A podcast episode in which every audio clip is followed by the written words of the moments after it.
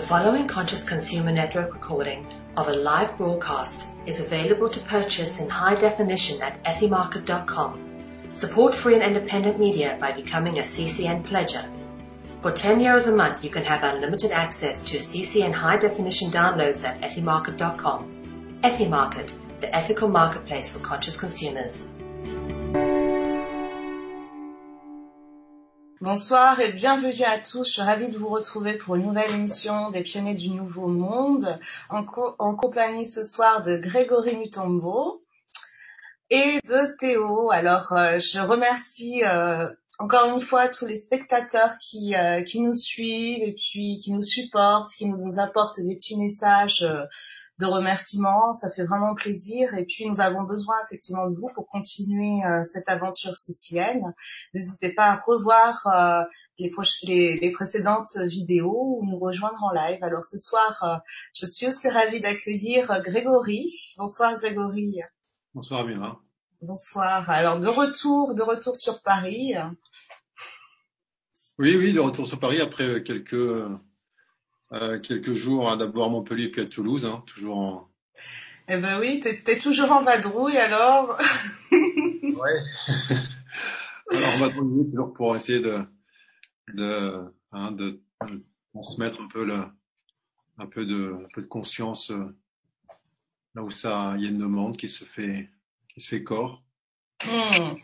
Alors oui, tu as ta place effectivement dans cette dans cette émission des pionniers euh, pour euh, pour euh, cette figure que tu es en train de constituer, puisque j'ai eu beaucoup de euh, de, de, de, remarques de sympathie pour toi hein, au moment de préparer cette émission.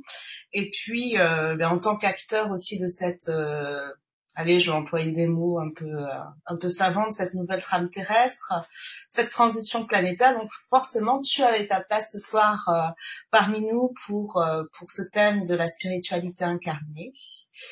Euh, je vous invite à visiter, si ce n'est pas déjà fait, le site de Grégory, la Symphonie des âmes. Et mhm. puis également, si vous voulez en savoir davantage sur euh, la vie de Grégory, euh, n'hésitez pas, il y a des très bons, bonnes vidéos, Tistria notamment, pour pour pour rentrer dans l'univers de Grégory qui est très vaste.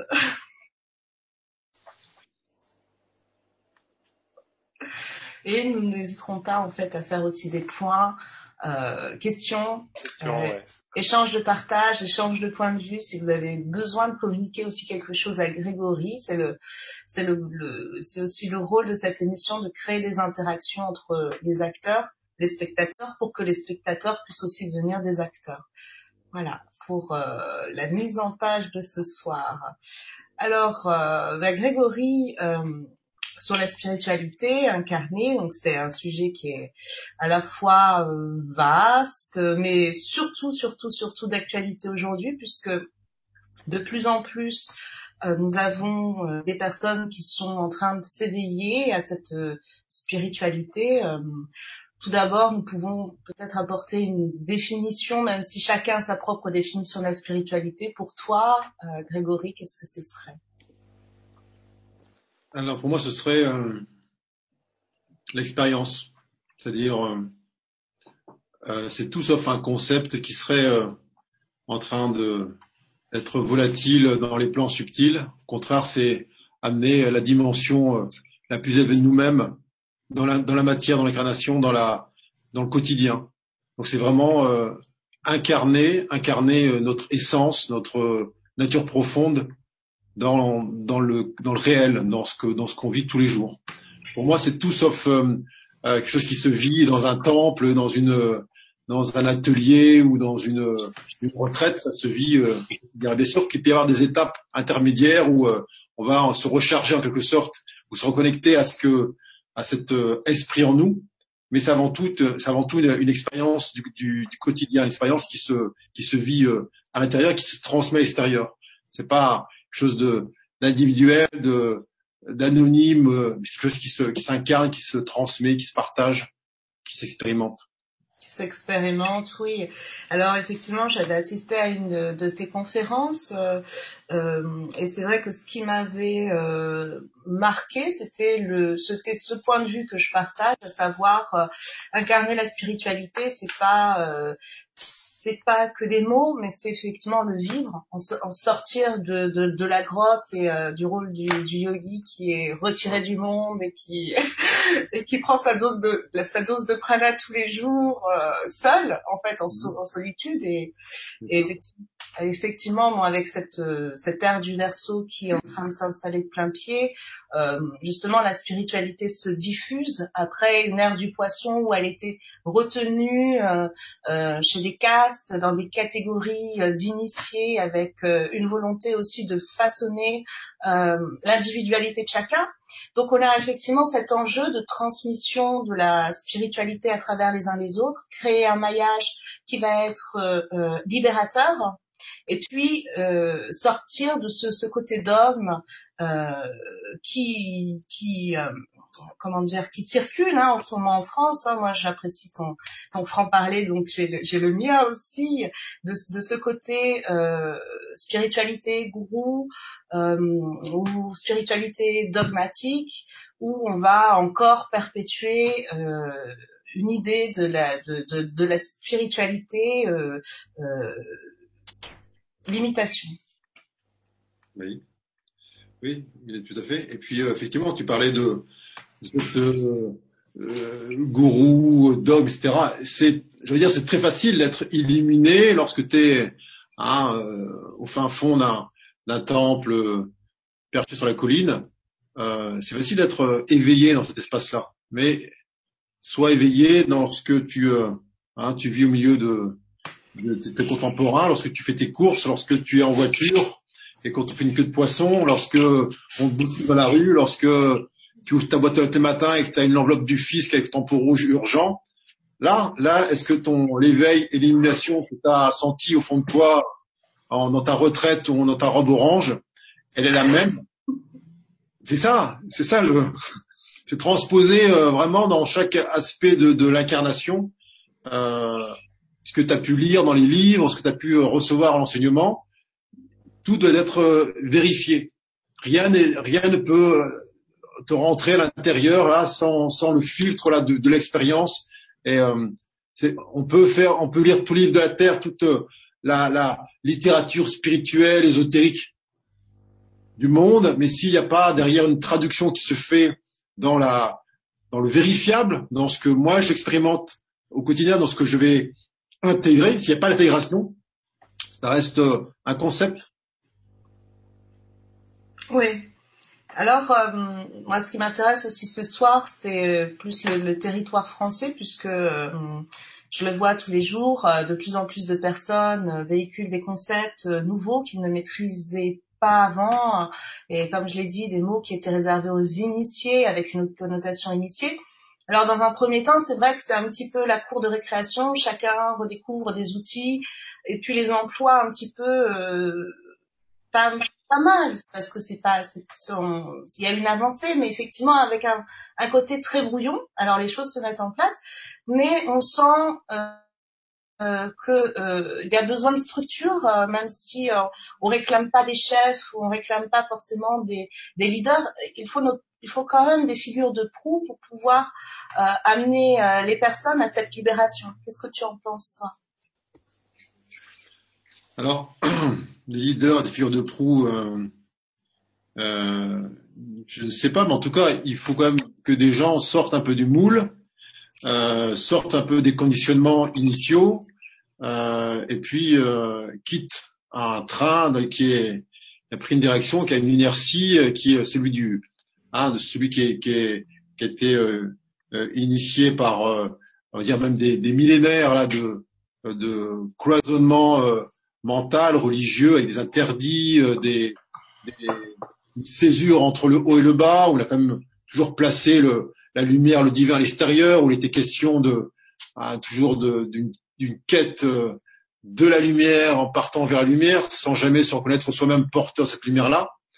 Alors, euh, c'est important que, effectivement, des êtres qui sont euh, peut-être euh, qui connaissent bien la, l'incarnation. C'est-à-dire c'est pour ça que je fais le distinguo entre euh, ce qui peut être transmis euh, euh, depuis le haut de la colline euh, dans l'ashram, de ce qui vient là, de ce qui était vécu et ce qui émane de la de la terre, de la densité, de de, de bah, du quotidien que, auquel chacun peut se raccrocher. C'est je pense qu'il est important, effectivement, que tu parles de, de leaders et puis de euh, bah, d'êtres qui vont euh, peut-être euh, entraîner derrière eux dans leur sillage d'autres. C'est parce qu'il y a un exemple. il y a un, exemple qui est offert dans une forme de lâcher prise, de déconditionnement, une forme de libération de, de tout un, un panel de, de carcans, de d'entraves, de il n'est pas possible de, c'est pas pas pour moi, c'est euh, la vie c'est ça. Euh, et je pense que simplement chacun peut être leader dans son domaine, chacun peut être un leader à sa mesure. Par moment où à un moment donné, eh bien, il sort du statut là de, euh, celui qui est à qui on, promet on, un avenir qui est forcément fermé, qui est conditionné avec deux rails à gauche et à droite. Et c'est déjà être leader sur soi pour commencer. Mmh, mmh. Hmm. Cesser de euh, se laisser en quelque sorte diriger, commander, euh, euh, piloter par, par l'autre, quel que soit l'autre, que ce soit l'éducation, le gouvernement, l'employeur, le, l'extérieur. C'est retrouver déjà son, son, sa propre puissance, son propre pouvoir, être déjà leader sur soi. C'est le premier hmm. Alors effectivement, tu es, tu bien placé pour avoir euh, visité euh, les limitations qu'on peut, que, peut nous offrir cette société, puisque toi, tu t'es euh, un peu à contre-courant, je dirais, ou alors avec ton propre courant, tu as retrouvé, tu as retrouvé année après année cette autonomie qui t'habitait et tu l'as matérialisé. Donc, tu as un excellent aussi exemple, puisque c'est ça, c'est par l'exemple qu'on accède à d'autres choses, et tu peux en témoigner aujourd'hui. Alors, euh, toi, pour toi, qu'est-ce qui était le plus plus compliqué, plus difficile peut-être? Quel était ton ton ton ton obstacle personnel, on va dire, plus difficile à surmonter? Alors moi, enfin, un obstacle, je ne sais pas si c'est un obstacle, mais en tout cas, mon cheminement initial est de, bah de, Alors, j'ai dit tout à l'heure, effectivement, euh, cette histoire de, de euh, ça se vivait, cette spiritualité dans la dans l'incarnation, dans le dans le quotidien, dans ce que partage euh, l'humanité. j'ai été tenté, lorsque j'avais 18 ou 19 ans, eh bien, de chercher une voie spirituelle qui aurait pu être celle de de la, une forme de retraite ou de d'exclusion, d'extraction de la société. Et euh, la vie m'a rapidement ramené vers autre chose. Et cette autre chose était totalement euh, différente puisque c'était, euh, je me suis retrouvé dans, dans un monde militaire qui a duré comme 18 ans. Euh, où pendant 18 ans, eh j'ai eu un, cheminement euh, euh, dans ce que je pense la planète Terre offre de plus je vais dire sombre, mais au moins, au moins euh, contraignant, puisque c'est une forme de contrainte à la fois extérieure, puisque j'étais confronté à des pays en guerre, à des populations en détresse, des guerres civiles, euh, des coups d'État, des émeutes, etc., etc.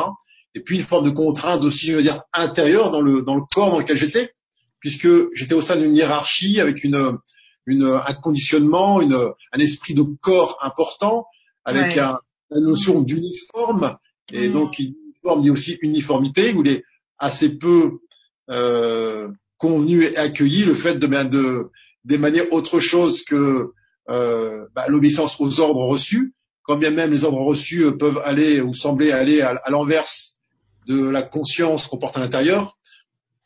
Mais bon, moi l'obstacle il était là, et c'était vivre pendant euh, pendant 18 ans dans un monde où il n'est pas question de manifester, de rayonner, de transmettre sa, la voix de son âme, mais au contraire ben, de se plier euh, de gré ou de force, mais surtout de force, eh bien à ce qui vient de l'extérieur, jusqu'à jusqu'à atteindre un paroxysme de puisque puisque encore une fois le, le euh, dans cet univers-là, eh bien il y avait ces deux ces deux obstacles.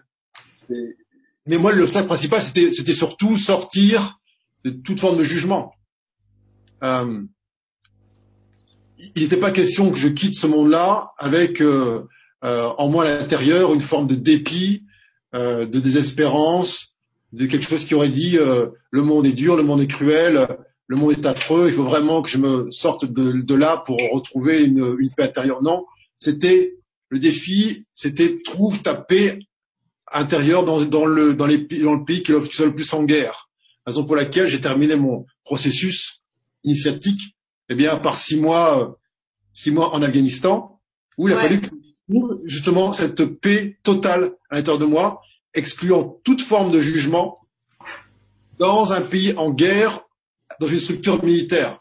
Ouais. Hmm. C'est facile de trouver la paix en soi lorsque t'as pas, t'es, tu t'es pas confronté hors de toi par un extérieur qui te pousse dans tes retranchements et que tu n'es pas mis en défaut. Euh, lorsque tout autour de toi appelle finalement à une forme de rébellion, qu'elle soit intérieure ou extérieure, euh, eh bien là, effectivement, trouver la paix intérieure, l'alignement, le centrage et entendre au-delà de tout ça la voix de son âme, je pense que c'était le, point que je devais atteindre avant effectivement de pouvoir sortir au terme de 18 ans et de euh, tenter de transmettre euh, ce cheminement intérieur. Alors oui, et en plus, je, je m'aperçois que tu as, tu as visité les, les, les pays que tu as visités ont aussi euh, euh, représentent une trame sur sur des mémoires terrestres très fortes. L'Afghanistan, qui est aussi euh, un, un, un pays avec des enjeux géopolitiques très importants. Euh, et d'autres pays aussi que tu as visités, tu, es- tu es parti en, Guyane, d'ailleurs ma, ma terre natale. Euh, tu, as, tu as visité aussi d'autres euh, d'autres pays qui sont, parce que là on va voir qu'il y a aussi, euh, tu as pu aussi récolter en fait des mémoires, euh, peut-être que tu avais déjà euh, euh, vécu aussi. hein. Oui, alors bien sûr, bon, en Amérique du Sud, il y a une mémoire particulière liée aussi notamment à la, à la, aux, Amérindiens. J'ai fait pas mal de pays aussi en Afrique, avec où j'ai traversé, senti et exploré notamment toutes les, les mémoires d'esclavage, puisque j'ai passé quand même quasiment une année, euh, notamment dans, les, dans l'Afrique de l'Ouest, qui était vraiment le berceau de, du, euh, de l'esclavage vers les États-Unis. Euh, Mm. pas mal de, aussi de mémoires en, en donc effectivement tu l'as dit en, en Asie là euh, notamment en Afghanistan, Pakistan, etc. Euh, après je suis parti en, en dans l'océan Indien où là c'était c'était d'autres d'autres choses qui se jouaient notamment dans tout ce qui est euh, euh, j'étais dans les Comores euh, dans les, les pays dans les dans, dans tous les, les mouvements de, de migrants là qui quittent aussi hein, dans cette euh, euh, qui essayent de rejoindre une terre promise ensuite je suis parti aussi en, en Océanie côté de la la Nouvelle-Calédonie, là, il y a aussi pas mal de, de choses, de mémoires inscrites dans les. Je dans connais, Mm, j'y étais Voilà. aussi. Mm. Bon, c'est pas toujours passé euh, de la manière que peuvent le montrer les cartes postales, mais encore une fois, c'est pas, pas le but non plus. mais oui, mais ce sont des, des aspects dont on prend conscience euh, après, hein, lorsqu'on est euh, revenu sur. Oui, tu- ce que je, ce que je constate, c'est qu'à la fois, voilà, t'as, t'as, t'as, t'as vu, t'as récupéré des mémoires et en même temps, t'as pu constater sur un, plus, un temps plus contemporain quelles pouvaient être nos interactions, nous, en tant que, que France, avec euh, des, des, euh, des pays d'anciennes colonies ou alors qui sont encore sous une forme de colonialisme, en fait. Et moi, c'est ça qui m'intéresse aussi au niveau de l'actualité planétaire, puisque là, tu étais aux premières loges pour comprendre ces interactions euh, géopolitiques. Et euh, quelque part, euh, qu'est-ce que tu as saisi de tout ça, en fait? C'est, euh, en voyant ces pays comme ça qui étaient euh, par, sous gouvernance, qui se qui se battaient aussi pour leur indépendance, pour leur autonomie, pour le coup. Bon, alors j'ai un point de vue qui est un peu un peu doux puisque j'étais à la fois euh, engagé dans des, des formes de euh, d'opérations, on va dire, soit de maintien de l'or, soit de rétablissement de l'or, soit des opérations de maintien de la paix ou de d'évacuation de ressortissants. Mais j'ai aussi été, euh, euh, outre ce genre de, de pérégrination particulière dans des pays en guerre, etc., j'étais aussi engagé dans le dans des euh, dans la protection des chefs d'État, de, de ministres importants, de Hmm. dans le pouvoir. J'ai travaillé dans le dans le monde du renseignement avec euh, des acteurs euh, euh, importants, qu'ils soient américains ou français. Essentiellement, donc, je veux dire, j'ai une vision double, à la fois de, j'ai vu un peu le théâtre dans son ensemble, voyons les acteurs, les régisseurs, le metteur en scène qui ouvrait le rideau, qui le fermait, à quel moment on allait générer l'entracte, euh, et, de quelle manière les rôles étaient distribués à l'avance et comment on pouvait euh, plus ou moins euh, interpréter les rôles en fonction de, l'ambiance extérieure. Donc, ça m'a permis de ne pas me, cantonner à la vision euh, du premier rang qui verrait que la scène dans, avec les acteurs où là c'est triste ou c'est joyeux. Non, euh, ça m'a permis d'avoir une vision d'ensemble, d'avoir d'entendre à la fois euh, les faibles et les puissants. Et euh, alors, les faibles et puissants, quand on parle de faibles et puissants, il n'y a pas de notion de valeur là-dedans. C'est faibles et puissants dans, le, dans une, une exception, euh, on va dire, euh, globalement entendue. Euh, je ne donne pas de puissance à, à un chef d'État plus qu'à à celui qui est en train de porter sa, sa banderole pendant une guerre civile. Simplement dans le, dans le processus là qui est manifesté, qui est, qui est traduit, transposé dans le ce qu'on appelle l'actualité, eh bien, j'ai même eu la chance de voir au-delà de, au-delà de ce qui est de ce qui est donné, de ce qui est partagé. Oui, ça nous donne une vision beaucoup plus large. Et, aussi le fait d'être confronté, quand je parlais de ce, théâtre avec tous ces acteurs, euh, de voir que des fois les victimes d'un jour devenaient les bourreaux euh, du lendemain, et que bon, euh, si on s'arrêtait juste aux apparences, on voyait que l'aspect victime dans une guerre civile, on voyait les, les méchants d'un côté, les bons de l'autre, eh bien, on ratait une bonne partie de, de l'histoire. Et là, ça m'a permis quand même de, de, prendre un peu de champ, de, de me passer un peu à l'arrière-plan et de voir que euh, ni bon ni méchant ni mauvais dans cette affaire-là et que euh, une espèce de, de, de scène, de, d'histoire qui était en train de se, de se tramer, de, se jouer, qui permettait, euh, à, à la, la, manifestation d'autre chose. Alors quand on sait que le, la Terre comme l'école de la paix, euh, certes, on va dire, on va, disons, c'est euh, un peu compliqué, euh, mais s'il n'y a pas toute cette euh, émergence là d'hostilité, qui va avoir envie de, de faire naître en, en, en soi là, cette, cette paix? Il faut bien que des êtres s'incarnent avec une intention belliqueuse pour que on ait envie finalement de se diriger vers ça. Mmh. Est-ce que c'est aussi quelque part, euh, c'est un petit peu le signal que certaines mémoires sont, sont en train de se solder, qu'on solde un, un, karma terrestre?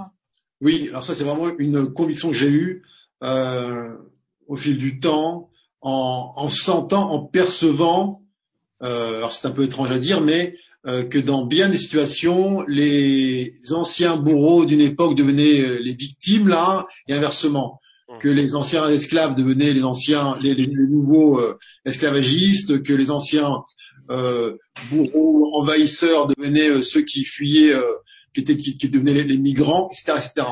Et bien sûr que si on s'arrête simplement à une vision parcellaire, on voit que une barque avec 70 euh, personnes entassées à l'intérieur, on n'y verra que des, que des victimes, on dira le monde est fou, le monde est cruel, mais quand on prend un peu de, champ, un peu de distance, un peu de hauteur et qu'on on englobe ça dans un, une espèce de, panorama global, eh bien, effectivement, on peut percevoir autre chose. On peut percevoir une espèce de, de, cause collective qui se résout, là, qui s'apaise, qui se neutralise et qui conduit tout le monde parce que chacun, in fine, est appelé à sortir de toute forme de, de jugement pour entrer dans une espèce de, de compassion universelle et, et que les, comptes se soldent. Hein. On arrive à une forme de neutralité euh, bien sûr que là, ce sont les, derniers à-coups, donc euh, ça paraît un peu chaotique. Mais euh, ayant vu quand même pendant 18 ans les choses de l'intérieur, j'en sors véritablement convaincu que les choses se neutralisent.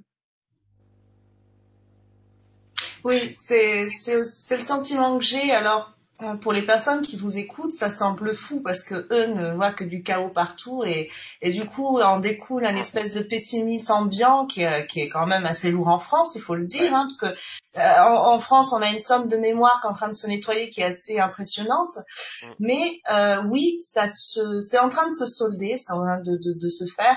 Et justement euh, ce qui est intéressant c'est de pouvoir donner aussi des outils à ces personnes pour qu'elles puissent percevoir autre chose, donc le paradis terrestre qui est possible. Hein. moi, j'y crois fermement et je sais que les enfants, moi, ma future fille qui viendra, toi, euh, tes enfants, Grégory, euh, euh, vont trouver autre chose que ce que nous vivons. Et ça aussi, c'est un moteur qui pas auquel se raccrocher puisque il n'y a pas d'excuse, mais quelque chose. Ce sont les témoins en fait. Ce sont les témoins, ces enfants avec leur bagage euh, tellement, tellement euh, cristallin. ils n'ont pas grand chose en fait. C'est ça moi qui me qui m'interpelle. Ils n'ont pas grand chose à voir en fait avec ces mémoires aujourd'hui. Non. Euh, je vois beaucoup, beaucoup de, jeunes là, euh, on va dire de jeunes adolescents jusqu'à 20, 22 ans, euh, qui viennent avec, euh, avec euh, des structures euh, internes, on va dire neutres. Ils viennent comme des architectes, mais qui sont là pour bâtir sur des fondations qui sont neuves, qui ne sont pas euh, bâtir sur des champs de bataille ou sur des reliques. Hmm. C'est-à-dire que beaucoup peuvent se sentir un peu perdus dans ce monde-là lorsqu'on leur demande de tiens qu'est-ce que tu veux faire plus tard? Et ainsi dans leur plus tard c'est juste une transposition de cette actuelle aujourd'hui effectivement il y a une forme de questionnement même de, désespoir parce que dans leur plus tard ne repose en rien sur les fondations actuelles. Alors on peut dire que l'humanité dans son les adultes d'aujourd'hui ont pris un peu de retard et euh, génère un sentiment d'angoisse chez, une bonne partie de la, la jeunesse, puisque ils sont là pour euh, apporter les, les, les, structures d'une société nouvelle euh, où on marche dans le bon sens, c'est-à-dire qu'on n'est plus inversé, on n'est plus dans les lois humaines, les lois universelles, où le, le féminin, l'intuition précède le masculin, la structure. Euh, donc il y a une forme de pression qui est exercée par cette jeunesse sur les adultes d'aujourd'hui à euh, finir ce pourquoi ils sont engagés. Elles sont les, les adultes aujourd'hui, on va dire ceux qui sont entre, qui ont entre 30 et, 60 ans, sont là, sont ceux qui sont venus solder les comptes, qui sont venus faire table rase du passé. Donc cette table rase du passé se fait à l'intérieur de soi. On est venu, nous, pour euh, euh, faire disparaître en nous, dissoudre en nous toutes les vieilles mémoires, toutes les, les, les vieilles structures anciennes, involutives, tout le conformisme, tout le poids du dogme, tous les liens euh, aux égrégores involutifs qui entourent la planète, et leur offrir un monde sur lequel euh, ils puissent bâtir autre chose, qui est euh, autre chose qui est euh, enfin, enfin dirigé vers un, un accueil euh, sans concession de l'être et non plus à une société où on, on, on impose à chacun d'être dans le faire et pas, et pas dans l'être. Ouais. Euh, j'étais en train de penser à plusieurs choses. Je, j'avais le 14 juillet qui venait, il fallait que je te pose une question là-dessus. Euh, oui, euh, j'ai bien aimé en fait que tu fasses le distinguo avec les adolescents, ceux qui vont devenir euh, des hommes et qui sont pas encore sortis de l'enfance, et vraiment toute cette euh, cette petite euh, cette petite enfance qui est là et qui ramène des énergies complètement folles avec des, des, des lumières incroyables et qui eux alors pour le coup ils ramènent vraiment le paradis sur terre, c'est le cas de le dire. Ouais. Et et pour en venir, euh, j'avais cette, cette chose qui me venait. Euh, oui, on est là pour euh, on est là pour donner aussi des outils aux personnes et notamment, euh, euh, tu le disais si bien que que ce solde se passe de l'intérieur. C'est important de le dire parce qu'il y a des personnes qui vont chercher cette la rébellion qu'ils ont à l'intérieur à vouloir la transposer sur les maîtres d'aujourd'hui en reproduisant euh, les mémoires du passé, par exemple du 14 juillet où il faut prendre la Bastille, là j'entends qu'il y a des marches qui sont en train de s'organiser, euh, qui ont pour vocation de faire entendre leur voix. Là, vraiment, là je m'inscris en faux là-dedans. C'est vraiment, euh, moi j'avais écrit une lettre mensuelle, je sais plus il y a quel mois, mais c'était où je parlais de, ça. Effectivement, on n'est pas là pour dénoncer, on n'est pas là pour se battre contre quelque chose, on n'est pas là pour lutter contre la guerre. Tout ce contre quoi on lutte, tout ce qu'on dénonce avec notre énergie ne fait que se renforcer. Je pense mm. qu'on est bien placé pour savoir que euh, les, luttes, les guerres et les combats ne font que euh, entretenir la guerre. Mm. Faute de combattants, la guerre s'arrête. Faute de combattants, la guerre s'arrête. Ça, c'est magnifique. Donc, à un moment donné, il faut, il faut déposer les armes. Euh, donc, si on se focalise encore et encore sur ce qui nous dérange, ce qui nous gêne, ce qui euh, génère en nous un inconfort, qui soit émotionnel, psychique, spirituel, intellectuel, peu importe, eh bien, on va diriger notre énergie dans euh, dans la direction là de, justement ce qui pose euh, souci en nous. Alors, ça ne dans, cette euh, évolution qui nous est proposée là, euh, on n'est pas là pour euh, se battre contre, mais pour œuvrer pour. Et on va œuvrer en soi pour l'émergence d'autre chose. Tant que je, reste focalisé sur ce qui me gêne chez l'autre, qu'il soit individuel ou collectif, c'est pareil. Eh bien, je, ne propose rien en échange. Je ne fais pas émerger autre chose.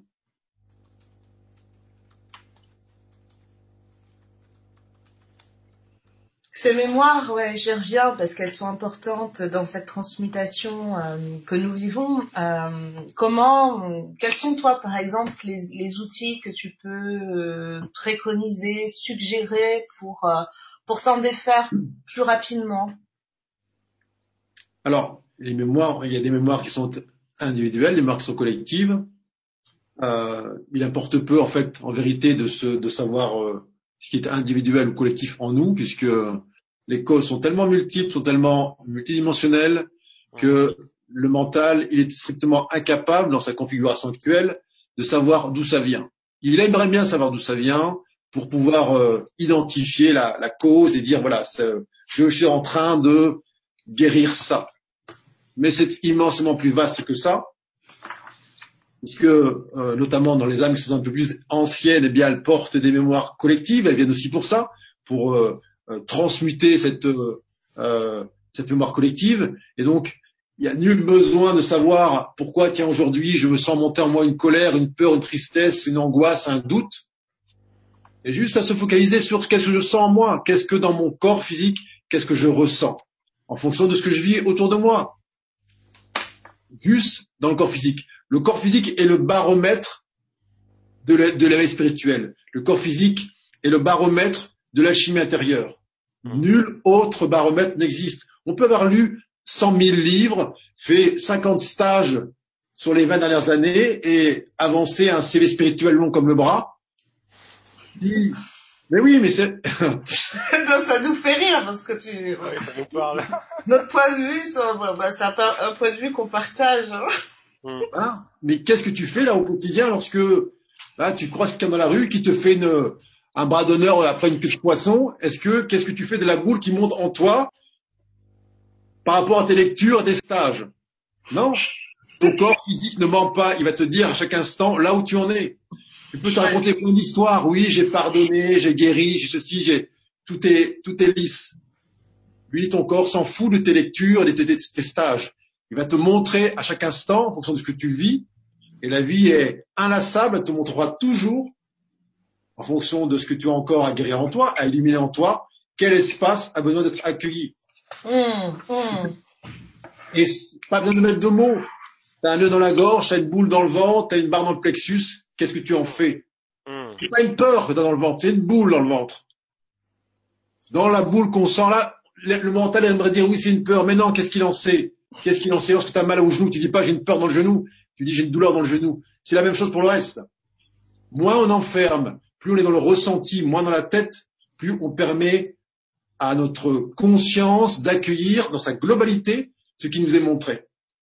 Encore une fois, pourquoi je dis que c'est l'expérience? Parce que c'est le corps physique, le corps physique qui, porte toutes les mémoires dans l'ADN de ce qui a été vécu, de ce qui est encore en nous dense et ce qui a besoin de recevoir une lumière, un éclairage.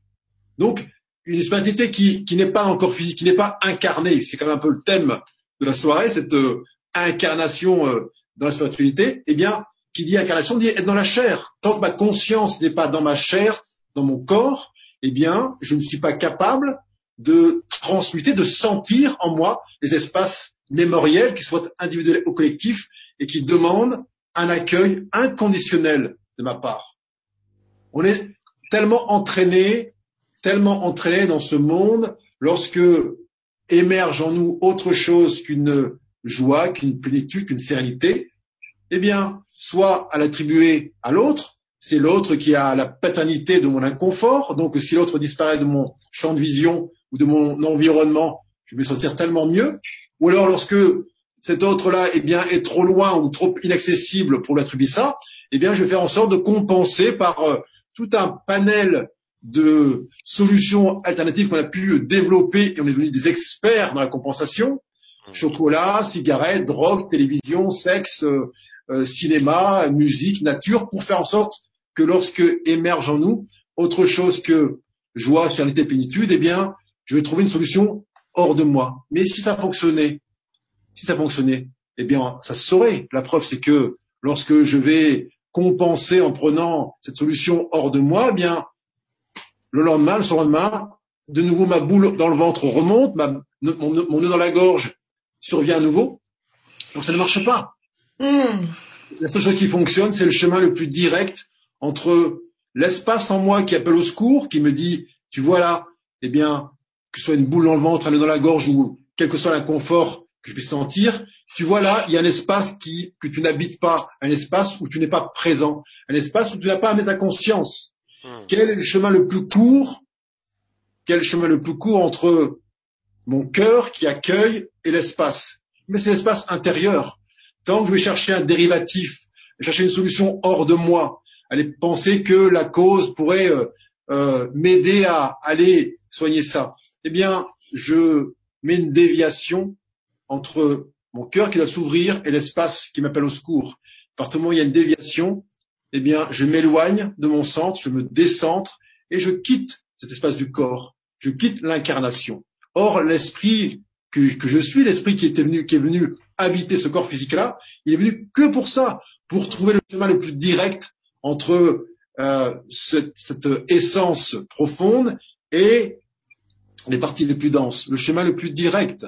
Et nous, on, on est entraîné à prendre le chemin le plus long, le plus laborieux. Et et jamais en s'octroyant cette capacité-là de soi-même euh, souffrir cet amour qu'on se refuse tellement. Oui, pour, pour imager, je, je, moi je prends la figure un peu de, du pied qui devrait rentrer dans une, dans une chaussure 37 alors qu'il fait du 41. 45. Encore plus inconfortable. oui, mais euh, de pas habiter cet espace euh, en nous, c'est aussi, ben, c'est, c'est, c'est, souvent la peur. C'est la peur de la peur, en fait. Hmm. La peur de, de confronter. La peur de la peur. On a peur de, de, d'aller regarder la peur en nous, quoi. Eh ouais. Et ouais, bah oui, parce que la peur, on a appris à s'en méfier. Donc du coup, c'est vrai, c'est la peur de la peur. Mm. Tant qu'on se méfiera de de de, euh, ben, de nos zones, de ces zones qui sont en nous, qui sont là, euh, il y a bien une raison. Pourquoi elles sont là ces zones? Pourquoi elles sont là? Parce que on s'est identifié, on s'est identifié dans de nombreuses vies, dans de nombreuses existences, à notre corps physique on a cru que l'expérience qui nous était donnée de vivre, eh bien, c'était nous. C'était, on a dit, je suis trahi, je suis blessé, je suis abandonné, je suis euh, humilié. Et on a enfermé dans ce je suis là qui est en, vérité une conscience illimitée, qui est euh, euh, ce, ce, soi divin qui est venu expérimenter la matière. Eh bien, on est arrivé à enfermer ça dans l'expérience humaine, dans ce rôle qui était juste un rôle on a dit, ben, je, là, je suis, j'ai un rôle de victime et donc je suis, euh, je suis celui ou celle qui souffre. Et quand on a enfermé ça dans ce corps physique, on a créé une espèce de voile d'ignorance. Et comme on sait que seule l'ignorance se réincarne et qu'on est là pour faire en sorte que, eh bien, cette ignorance, à la fin des temps, et si possible, euh, que cette fin des temps soit la moins éloignée de nous possible, eh bien, soit dissoute par notre conscience, eh bien, il est question véritablement de, non pas dans l'incarnation, chercher à faire grandir en nous la lumière. La lumière, elle est par essence illimitée. Elle a ni commencement ni fin. On est là pour juste faire diminuer la couche d'ignorance qui nous masque à notre nature véritable. Hmm. Souvent j'entends, et ça me fait doucement sourire, c'est un euphémisme, euh, cette notion de, de d'expansion de conscience. Alors, expansion de conscience, il faut qu'on m'explique. La conscience étant le soi divin illimité, et on va donc chercher dans un cheminement spirituel à ce que cette conscience illimitée soit s'expanse, soit plus grande. Et on pense y arriver. C'est le ciel. Le ciel est infini. C'est comme le ciel. La conscience est comme le ciel. On ne peut pas faire grandir la conscience. On peut simplement faire diminuer l'ignorance de nous-mêmes. On a oublié que le ciel était toujours bleu. Le ciel est toujours bleu. Ce sont les nuages qui sont gris. Et nous, on a dit, ah tiens, aujourd'hui, le ciel est gris. Non. Le ciel est toujours bleu. Et parfois, il y a une couche de nuages. Et nous, nous sommes le ciel. Nous sommes le ciel qui s'est incarné là dans un dans la terre et qui parfois s'est identifié aux nuages. Elle dit, bah non, je, là, non, je, suis comme le, comme le ciel, je suis gris. Je suis bleu en permanence. Et je suis, je suis incarné, nous sommes incarnés pour prendre conscience que nous sommes ce ciel et que ce qui nous masque, ce ciel-là, c'est un, une couche de nuages et nous ne sommes pas cette couche de nuages. Et toutes les vies, on s'est identifié cette couche de nuages-là. On a dit, je suis gris. Eh bien, on en a ramené autre chose. On a enfermé notre conscience dans des, dans des, dans des voiles d'ignorance. On est là pour ça. On est là pour faire en sorte de, de regarder au bon endroit et partir dans la, dans la bonne direction. Grégory, j'ai une question pour toi. Oui. Euh, à savoir en fait, euh, pourquoi est-ce que sur, sur, sur, Terre en fait, on n'a pas justement un potentiel illimité en fait? Qu'est-ce qui fait qu'il nous limite tellement? Ou qu'est-ce qui voudrait nous limiter tellement Parce que si on a cette capacité à être euh, multidimensionnel, pourquoi est-ce que sur Terre on est dans cette euh, comme limitation terrible ou illusion en fait de finalement Parce que la Terre, la Terre est un est un univers en dualité. La Terre est un univers où nous sommes euh, coupés en deux, où nous avons perdu notre attribut d'androgyna divin. Comme on est coupé en deux, on est venu sur Terre pour euh, nous réunifier. C'est-à-dire que la conscience qui est descendue s'incarner dans ce corps, c'est le principe masculin qui descend et qui vient ensemencer le féminin qui est le corps physique qui la coupe. On est là pour que ce mariage enfin ait lieu, pour que ce féminin et ce masculin s'unissent dans une alchimie totale, un couple intérieur complet, pour retrouver cette androgyna initiale, oui, qui est là est, est unifié à nouveau. Donc, euh, tant qu'on est encore enfermé dans euh, une structure binaire, tant qu'on voit l'autre comme étant euh, séparé de soi, tant qu'on ne se conçoit pas comme étant le prolongement du tout, évidemment, on a du potentiel initial que la petite, l'infime particule qu'on s'attribue. Et tout le reste du monde, tout ce qui est hors de soi, ben, devient euh, euh, tout le potentiel auquel je n'ai pas accès, puisque je me, je me sors de ça. Et n'étant plus le tout, mais n'étant simplement cette particule euh, scindée du tout, coupée du reste, eh bien, je n'ai accès qu'à cette partie-là. Hmm. D'autres questions, Théo, pour euh, pour. Une question euh, aussi euh, d'une euh, d'une femme qui me demande euh, qu'est-ce qu'il en est des indigos en fait adultes? C'est-à-dire qu'est-ce qu'il en est quoi? Qu'est-ce qu'il en est Elle me demande en fait. Attends, je reprends sa question. Comme ça, je vais te dire tout ça tout de suite. Alors, j'aimerais savoir ce que pense Grégory au sujet des adultes indigos. ben, euh, j'en ai, j'évoquais un peu la, la notion tout à l'heure. Bon, adultes indigo, ce sont des jeunes adultes même. Euh, beaucoup, euh, alors je ne sais pas dans quelle catégorie d'âge elles se placent, euh, mais il y a l'apparition des, indigos. Là, on a parlé de ça dans les années 90. Là, euh, une partie des adultes indigos d'aujourd'hui, euh, beaucoup, pour beaucoup, sont ceux qui viennent ceux dont je l'ai parlé tout à l'heure, qui sont des euh, architectes euh, et qui viennent construire des schémas culturels, éducatifs, sociétaux nouveaux. Ils sont pour beaucoup porteurs de, de d'une forme de paradigme qui est qui ne peut pas être inspiré de ce qui est actuellement là vécu. Alors, euh, beaucoup se sentent totalement en décalage. Beaucoup disent mais qu'est-ce que je fais sur Terre? Euh, Qu'est-ce qui m'a pris? Eh bien, il t'a pris que tu es venu précisément pour euh, que ce que tu sens en toi, eh bien, soit transposé à l'extérieur. Et si on attend chez soi que cet intérieur-là, eh bien, se manifeste pour aller dans la rue et pour dire ça y est, je me sens enfin bien, ça peut durer un petit moment. Mmh. Donc, effectivement, ces adultes indigopiques, qui sont adultes maintenant, qui ne sont plus euh, ces enfants et qui sont en âge d'être responsables, eh bien, mmh. prennent maintenant leur responsabilité et qui mettent en œuvre ce qui est en eux. Les temps sont, les temps sont venus. Oui, c'est très sensé. Les enfants deviennent des adultes, donc euh, mmh. euh ce qui peut euh, rendre un enfant indigo aujourd'hui, enfin aujourd'hui, on n'est plus trop sur les indigos, on est, on est sur une autre. Euh, oui, un peu, une fréquence un peu différente, un peu plus cristalline, oui. C'est ça. Euh, ce qui les rendait euh, impuissants, c'était d'être des enfants et d'assister mmh. euh, impuissants à ce monde qui s'est déroulé, de ne pas pouvoir y prendre part. Bon, bah maintenant, ils peuvent. Sachant que, l'écueil, encore une fois, n'est pas d'aller lutter contre le monde actuel et d'aller dénoncer Monsanto ou je, ne sais qui, mais d'aller bah, justement euh, d'aller construire autre chose, semer autre chose et proposer autre chose. Hein. Euh, celui qui se rebelle et qui lutte, c'est l'adolescent. Hein. L'adulte n'est plus dans la rébellion.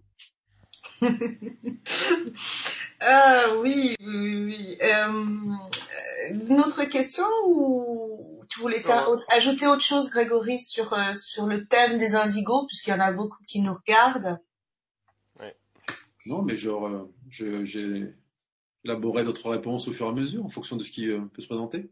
Ça marche.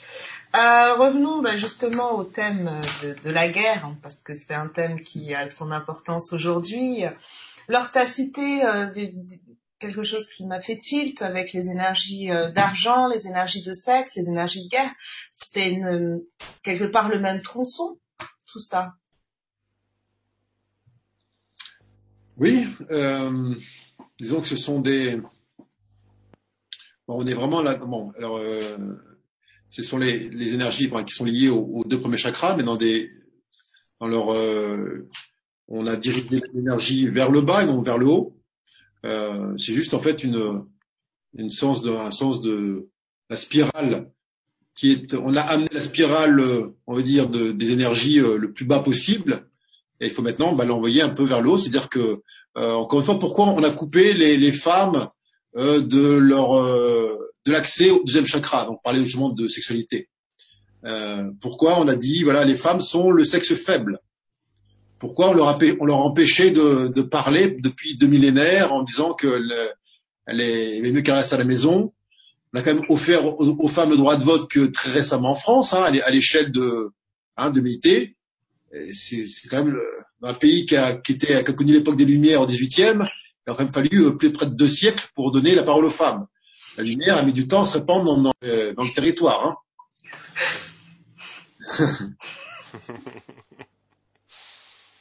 Mais oui, mais attendez, quand encore une fois là on redonne du sens aux choses, c'est-à-dire qu'on replace l'humanité dans le cadre des lois universelles où le féminin précède le masculin. Je ne dis pas les femmes, les femmes précèdent des hommes, je dis le féminin, le féminin, c'est à l'intérieur l'intuition, le contenu doit être euh, conscientisé avant l'extérieur, le masculin structure.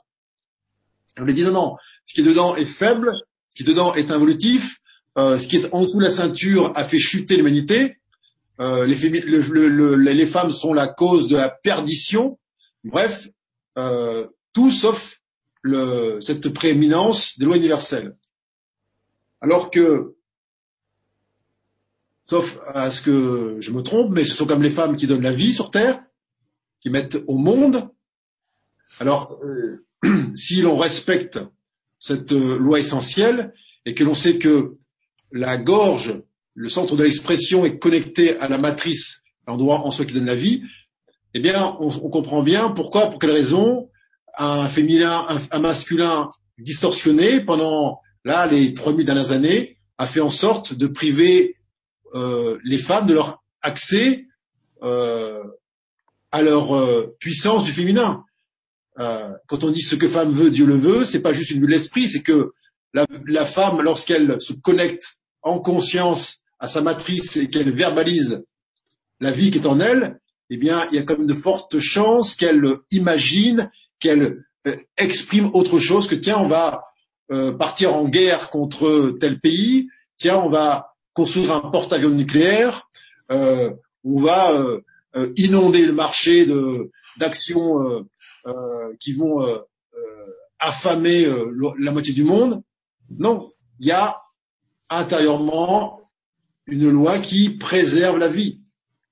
Alors, euh, dans cette histoire de guerre, de d'usage de l'argent dans des modes involutifs et du sexe qui est inversé où on arrive à dire bah oui que les hommes offrent euh, une forme de tendresse aux femmes pour euh, avoir du sexe et les femmes offrent de la de, du sexe aux hommes pour avoir de la tendresse.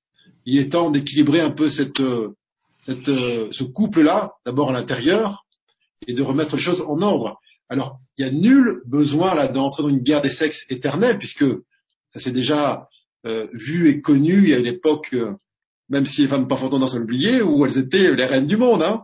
Les Amazones. Hein, voilà, c'est le, le, temps du matriarcat, il y a quand même une petite quelques millénaires où elles étaient dans leur pleine puissance, mais elles avaient un peu outrepassé leur Allez, les, les, têtes devaient tomber, hein Oui, oui. Masculine de préférence. On arrive à une époque de, de là où la, la, l'axe se, met, se remet au centre, les plateaux de la balance s'équilibrent, et on n'est plus là pour euh, être entretenir une forme de guerre des sexes ou être une forme de féminisme euh, qui mènerait finalement qu'à une nouvelle dualité, mais pour que chacun intérieurement d'abord eh bien, sente en soi son pouvoir créateur qui émane de son féminin, euh, sente l'énergie de vie à l'intérieur monter et qu'il donne la prééminence à cette énergie avant euh, la structure, avant le masculin. Et il n'y a pas de c'est mieux ou c'est c'est plus, c'est juste cet équilibre intérieur qui génère hors de soi la fin de la guerre. C'est la, la, la, la, guerre des sexes intérieurs qui a généré la guerre, la guerre hors de soi, l'usage involutif euh, de la sexualité. C'est avant tout intérieur. Ce qu'on voit dans les, les guerres, dans ce qu'on voit dans les dérives euh, pornographiques où la femme est utilisée comme un, un morceau de viande, n'est que la manifestation d'une guerre intérieure entre le masculin et le féminin, qui soit au sein des hommes ou au sein des femmes. Oui, et en ce moment, on le voit, alors, propagande, réalité, c'est vrai que tant qu'on n'est pas sur le terrain, euh, on a des difficultés à se rendre compte, malgré les témoignages. Moi, je reste très pragmatique là-dessus. On, a effectivement ce, cet État islamiste qui revendique, en fait, la femme, cette fois-ci, comme une esclave et qui s'en sert euh, ben, dans cette guerre pour pour assouvir des pulsions sexuelles. Mais c'est vrai que là, les deux sont, sont vraiment liés. Pour le coup, on les retrouve. Oui. Et alors, on peut aussi dire, mais euh, il y a une forme de, de régression qu'on a, on atteint des, des niveaux euh, euh, particuliers qui ressemblent, il faut penser au Moyen Âge. Mmh, mmh. Mais il faut pas oublier que, en même temps que émerge la lumière que les fréquences s'élèvent sur Terre, eh bien, cette lumière qui se répand un peu partout, elle met aussi en exergue les aspects les plus sombres, hein, puisque c'est, euh, voit c'est l'exemple de la, du fond de la grotte qui s'illumine au fur et à mesure de cette lumière qui se répand. Eh bien, oui, certes, euh, euh, pour voir euh, correctement une étoile dans le ciel, il faut que soit bien sombre autour. Eh bien, cette lumière qui augmente en fréquence sur Terre, eh bien, engendre l'émergence là de des derniers coups de boutoir, on va dire, des, euh, énergies évolutives qui, bah, jusqu'à la dernière seconde avant que cette dualité se, se transforme en unité, eh bien, sera présente pour que justement la lumière n'ait d'autre possibilité que de, de se reconnaître en elle-même.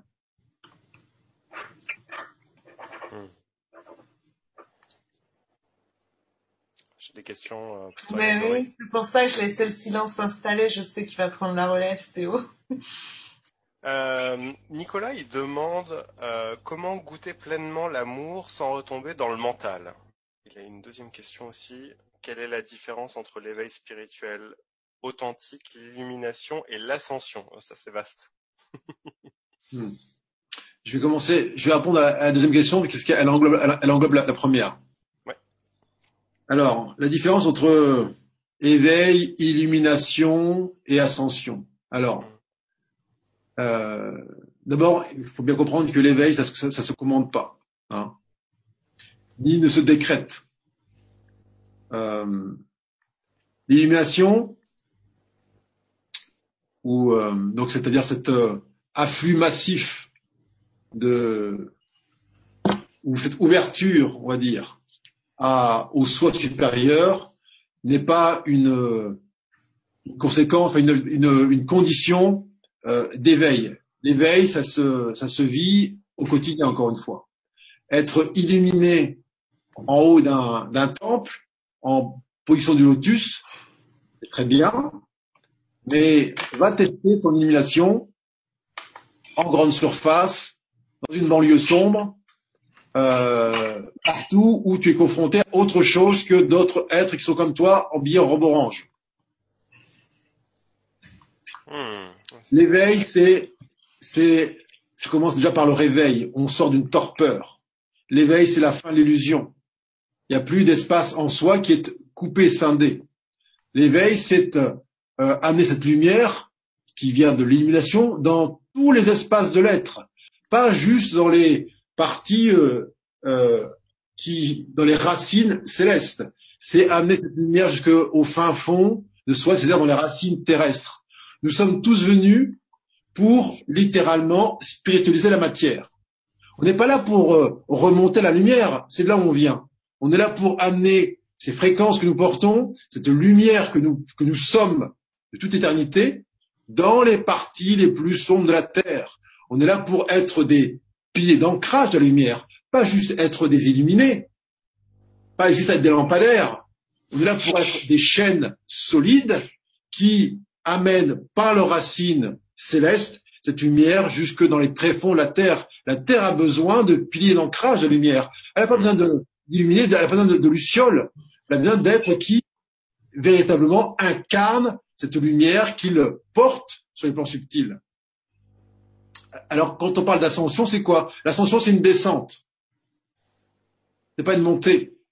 L'ascension, c'est une descente. C'est je vais descendre, faire descendre ma conscience dans les parties les plus denses de mon être-té, dans les parties les plus denses de mon incarnation. Et ayant amené cette lumière au fin fond de moi-même, ayant amené cette, ce principe masculin au fond de la coupe du Graal que je suis. Là, il y a union du masculin et du féminin. Là, il y a une totale alchimie. Et lorsque cette alchimie a lieu, il n'y a plus de dualité, on entre dans l'unité. Et là, effectivement, je peux quitter ce monde en trois dimensions et m'élever dans un monde en chaque dimension. Là, il y a ascension parce que j'ai plus besoin de comprendre cette dualité, eh bien, est une illusion liée à la séparation. Donc l'ascension est forcément précédée par une descente complète dans ce que je suis, dans tous les aspects que je suis. Et non pas juste chercher à rejoindre l'archange Michael ou Gabriel ou les arcs-en-ciel et les embrasser sur, la bouche ou sur le front. Si c'est pour juste remonter dans la lumière, mais je dis, mais pourquoi es-tu venu? Excusez-moi. Je veux pas me moquer des gens qui pensent comme ça, mais là, c'est qui me vient, c'est aussi des affinités, je dirais, Grégory. Il y a des personnes aussi qui sont plus en affinité avec, euh, avec leurs racines célestes que leurs racines terrestres, on va dire. Mais on est tous en affinité qui, non mais, encore une fois, dans ceux qui nous, qui partagent cette, cet élan ascensionnel, euh, qui préfèrent aller sonder les catacombes qu'aller sentir en soi descendre la source. Instinctivement en toute honnêteté. Oui, bah oui, c'est sûr. Mais c'est... Les, affinités sont, sont, vibratoires, bien évidemment. Mais encore une fois, il y, a, un engagement initial. Il y a un engagement qui a, qui a présidé ce choix d'incarnation. Nous sommes venus dans une époque d'ascension Donc, dans une époque où il est question de descendre la lumière au fond de la grotte pour permettre à cette humanité de s'élever en conscience, en vibration. Donc, ok, l'affinité, mais, moi le premier, moi le premier, l'affinité, je préfère regarder le soleil que regarder le fond de la cave. Mais à un moment donné, pour que le fond de la cave puisse s'élever au premier étage, au rez-de-chaussée, avec la même intensité lumineuse que le premier, le premier étage, eh bien, il faut bien que j'aille amener dedans la lumière. Hmm. Et C'est ce oui, que tu proposes. C'est ce que tu proposes en, en plus. Donc, Oui, Bah, c'est ce que je propose, oui. il y participe, euh, il y participe très bien, Grégory, parce qu'il revêt, de- il revêt d'une facilité à, à, à nous faire comprendre, déjà avec des images très simples et euh, là où beaucoup euh, de, de, de, de figures euh, spirituelles ont mis des années et des années à transmettre, on a, on a quelque chose de, de euh, qui arrive même à me faire rire. Mais Il faut que ce- ça reste drôle, hein, ça, reste joli malgré tout. c'est ça, c'est ça. Euh, oui, l'ascension, on y vient. On va faire une grosse parenthèse là-dessus puisqu'il y a de quoi dire. Euh, euh, alors donc, elle s'est manifestée, on va dire, physiquement sur nos structures, on va dire, euh, depuis 2007. 2000 2007, c'est un bon un bon un bon repère puisqu'avant on était dans des préparatifs. euh, Le New Age est arrivé. euh, en France pour nous faire sentir qu'il y allait avoir des, euh, des transmutations en, cours. J'ai bien aimé ton, ton image en fait de qui va à l'inverse des systèmes de croyance, c'est-à-dire que l'ascension, on a l'impression que ça doit ça doit monter, mais effectivement ça descend. De toute façon, où est-ce qu'on est-ce que nous pouvons aller avec nos deux pieds sur terre pour l'instant Donc effectivement, c'est logique de voir que ça que ça que ça descende. Euh, pour en revenir à, un- messie connu comme comme Jéshua qui avait qui est un symbole d'a- d'ascension euh, euh, comment euh, comment vous inspirer en fait hein, de, de, de ces enseignements? C'est un sujet que j'aime bien euh, ramener dans la spiritualité puisque c'est un repère historique fort que les gens ont en tête et qui est encore un peu euh, spolié. Qu'est-ce que toi tu penses de, de, de ces enseignements-là? Alors, j'en pense rien. Je, je je les sens. Enfin, je le, c'est-à-dire que je, déjà, j'essaye de, d'extraire tout le, tout le décorum extérieur qui a été mis autour, tout ce qui a été plus, qui a pu polluer le message initial. Et justement, j'essaie de, de- de ne rien en penser, mais de les, de les ressentir. Mhm. Euh, ça me paraît euh, plus opportun. Euh, et notamment de, de sentir la vibration qui- qu'il porte, au-delà des mots qui étaient bien souvent adaptés au, au conditionnement et aux limites de l'époque. Il a beaucoup parlé en parabole, il a beaucoup parlé en, en, circonvolution parce que, eh bien, quand même se placer dans la conscience euh, historique où euh, on savait pas que la, Terre tournait, on savait pas qu'il y avait des corps subtils, on savait pas que derrière la, la, montagne, il n'y a pas un précipice sans fond où la Terre s'arrêtait. Il y avait, c'était une Terre qui était extrêmement euh, sclérosée par les peurs. Euh, et quand on se connecte sur le fond du fond du fond du message, de la vibration, eh bien, on reçoit cette euh, essence qui est intemporelle et qui est la même que celle qui était portée par d'autres Christ avant lui, par d'autres Bouddhas avant lui, par d'autres Mahomet avant lui, et qui portent tous comme une espèce de, de fil conducteur, un fil rouge, et qui est transmis euh, de génération en génération. Et là, j'observe quand même que euh, il y a une espèce de vibration euh, christique, et quand je dis christique, il n'y a pas de notion là-dedans religieuse, hein, qui est portée de manière beaucoup plus collective, et qu'on n'est plus dans une époque, en quelque sorte, où eh bien, on est à attendre euh, le retour d'un Messie, mais nous sommes tous à nous reconnaître comme étant porteurs de cette, de cette même, euh, de ce même potentiel ascensionnel. C'est d'ailleurs la raison pour laquelle on est venu s'incarner là. C'est pour vivre la même chose. N'a-t-il pas dit ce que j'ai fait, vous le ferez encore en plus grand? Eh bien, qu'attendons-nous, quoi? C'est euh, c'est pour moi quelque part boucler la boucle cette euh, cette période puisque euh, on, on en termine avec cette ère du poisson et, Mm. et c'est ce qui les symbolise en fait, c'est un peu son symbole. Cette Mm. ère du verso, elle est, elle est complètement différente. On reprend, on reprend sa puissance. on- Mm. Même si là, on le fait avec des, des armes qui, qui restent à, à non pas affûter, mais à faire évoluer ces armes extérieures. euh, il a dit le verbe est créateur. euh, pff, oui, euh, il est drôlement créateur le verbe. hein, euh, si on effectivement on l'utilisait à autre chose que de, de- des, des comparaisons ou des, des, Mhm. des, des- des distorsions les uns derrière les autres, euh, on, on utiliserait son temps à, à incarner cette spiritualité et non pas toujours incarner ces mêmes euh, dualités ou divisions. Euh, un point question peut-être? Oui, j'ai des questions euh, qui arrivent là. Alors, j'ai une question à te poser, Grégory, de la part de Stéphane. Une question sur les flammes jumelles. Euh, alors, si ce phénomène devient de plus en plus présent ou non? C'est c'est court, c'est court, efficace. Alors, quoi, donc il y aura donc un phénomène des flammes jumelles. Alors, euh, alors c'est quoi le phénomène?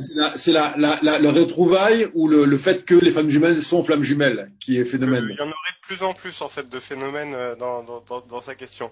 Il faudrait qu'il il faudrait non, mais je vais prendre, clarifie. non, mais je vais va- prendre la, la question dans les deux aspects possibles.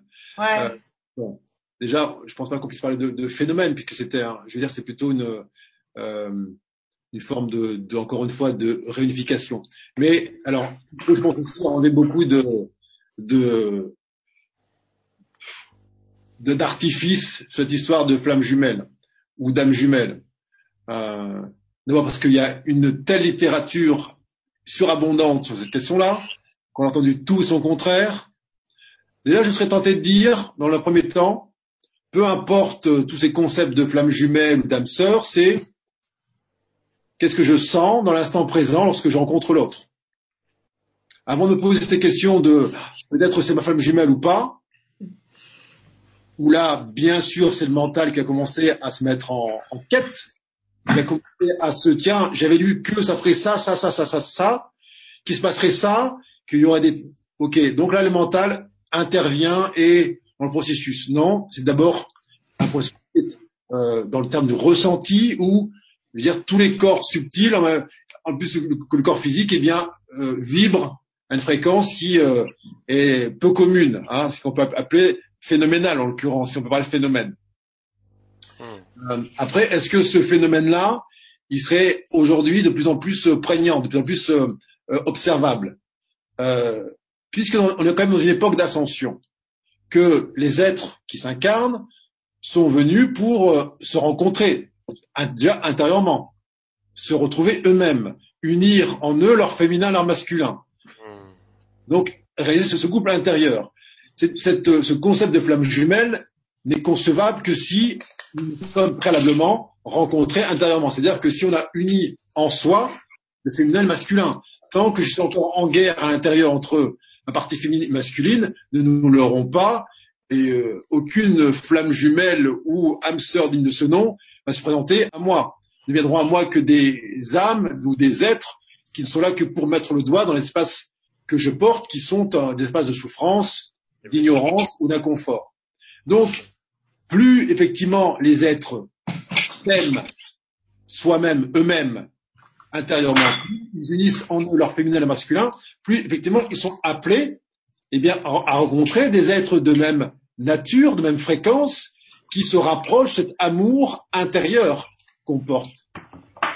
Jusqu'à finalement, lorsque l'on s'est totalement aimé intérieurement, lorsqu'on n'a plus de guerre intérieure entre son féminin et son masculin, lorsque le l'homme et la femme intérieure en soi sont totalement unis, eh bien oui, là, peut-être que l'autre euh, étant, ayant réalisé la même alchimie intérieure pour apparaître.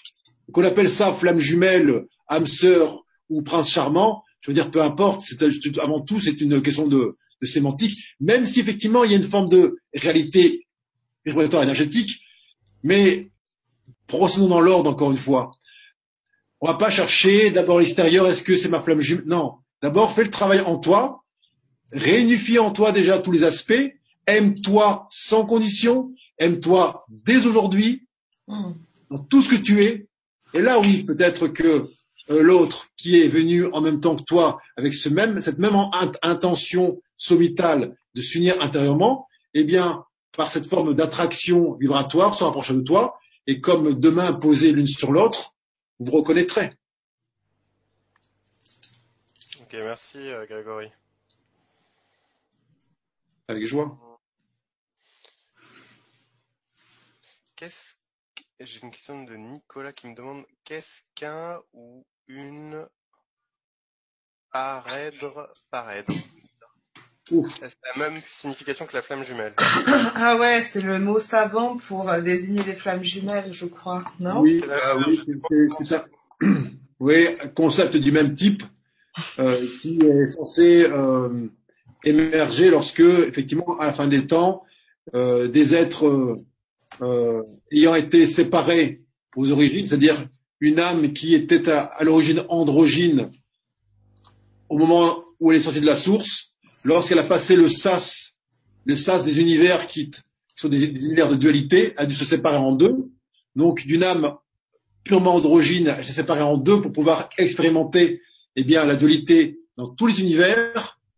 Et à la fin du processus involutif, eh bien, cette âme se retrouve en elle-même, donc euh, elle retrouve son, euh, cette particularité euh, masculine et féminine, qu'on appelle sa flamme jumelle ou parèdre, pour euh, entreprendre eh bien, son mouvement de remonter vers la source. Ok. Ok, merci. D'autres questions? On va faire toute la série. Hmm. Non, là j'en ai pas. Hmm. Euh, si, euh, peut-on reconnaître sa flamme même quand on est avec Bizarre sa question. C'est une question de Julie. A-t-on plusieurs flammes jumelles aussi? Après, c'est des questions euh, qu'on retrouve souvent sur la thématique. Alors, peut-on reconnaître sa flamme lorsqu'on est avec? Même quand on est avec? C'est ça. J'ai envie de dire, surtout quand on est avec qu'on la reconnaît. Hein. Si, si, on n'est pas avec, c'est un peu plus dur de la reconnaître. Bon, alors, euh, si j'entends bien la question, c'est euh, est-ce que cette euh, reconnaissance pourrait avoir lieu de manière euh, ultérieure à la, à la, au couple, c'est ça? Alors, elle dit peut-on ne pas reconnaître sa flamme? Elle s'est trompée. Ah. Peut-on ne pas, peut-on ne pas la reconnaître? Ouais. Quel dommage. Elle nous fait en en étant en couple avec, c'est ça? En étant en couple avec. Bah apparemment oui, c'est sa, sa, question. Alors, euh, être en couple avec euh, ce qu'on appelle le flamme jumelle ou euh, ou, que, ou âme sœur euh, ascensionnée, peu importe le nom qu'on va donner dessus, euh, ne dit pas que la vie sera d'une linéarité parfaite, qu'il se passera rien, qu'il n'y a aucune forme d'introspection à effectuer et qu'il n'y a pas forcément des, euh, des dissensions, des discordes euh, au fil des jours. C'est pas une, euh, sont pas des retrouvailles qui sont euh, où tout s'arrête ensuite. C'est un, un processus alchimique qui suite, donc qui, qui, a lieu à deux et qui fait suite à un travail alchimique qui a lieu euh, à l'intérieur de soi. Donc euh, si dans sa question c'est est-ce que je peux être avec et puis me sentir parfois mal, parfois inconfortable et ne pas la reconnaître en tant que flamme jumelle, euh, il faut se entre guillemets se méfier, si je puis dire, des jugements actifs mentaux qui vont vite euh, à la première dispute, si, surtout si on s'est basé pendant fort longtemps sur un concept euh, totalement euh, issu de la, la littérature des bisounours sur les femmes jumelles, on va vite être dans une forme de déception parce que à la première incartade, euh, on risque de dire, bah non, finalement, c'est pas mal jumelle parce que il y a une dispute, parce qu'on on s'engueule, parce que ceci, parce que cela. Bon. Euh, après, il y a quand même une forme de reconnaissance qui surpasse tout ça. Dans les retrouvailles initiales, il y a une vibration commune qui euh, efface tout le reste, qui rend secondaire, anecdotique, toutes les, euh, tous les soubresauts du quotidien. Il y a toujours cette, cette ligne de l'horizon qui ne bouge pas, même s'il y a des vagues de vent, même si le vent souffle, l'horizon est toujours là. C'est la ligne est toujours euh, pleinement présente à l'arrière-plan. Mais euh, si on ne voit que les vagues à l'avant et que le vent qui souffle, et qu'on se pose des questions, bon, euh, laissons le vent souffler, quoi. C'est vrai qu'on sort un petit peu de, de, de, du roman à l'eau de rose avec la flamme jumelle. Hein. C'est, c'est, ça, peut être, ça peut être très violent.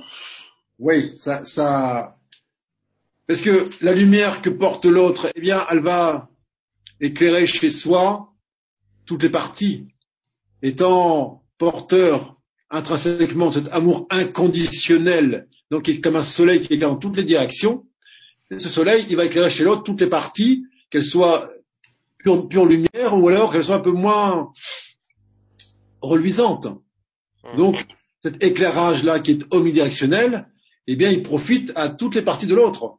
Donc, bien sûr que euh, ça va exacerber en soi des aspects qui sont parfois euh, euh, peu mis en lumière dans une relation normale. Là, l'autre, avec la puissance de ce rayonnement, qui, qui, correspond parfaitement à ce dont on a besoin euh, de vivre et de ressentir, eh bien, va éclairer en nous des, des aspects qui sont euh, souvent inconfortables ou côté euh, laissés sous le tapis ou au fond des placards pendant toutes les relations précédentes. Et là, il n'y a plus de place pour ça. Il n'y a plus de place pour le mensonge, pour le déni, pour le, le, le, le non-verbal. Hmm. C'est plus possible. La lumière est trop forte. La lumière est trop forte, ouais, elle va s'intensifier en plus de ça euh, pour pour les, les, les, années qui viennent, les deux années qui viennent. C'est 2015, on peut faire une parenthèse là-dessus. C'est une année quand même qui est très très forte vibratoirement.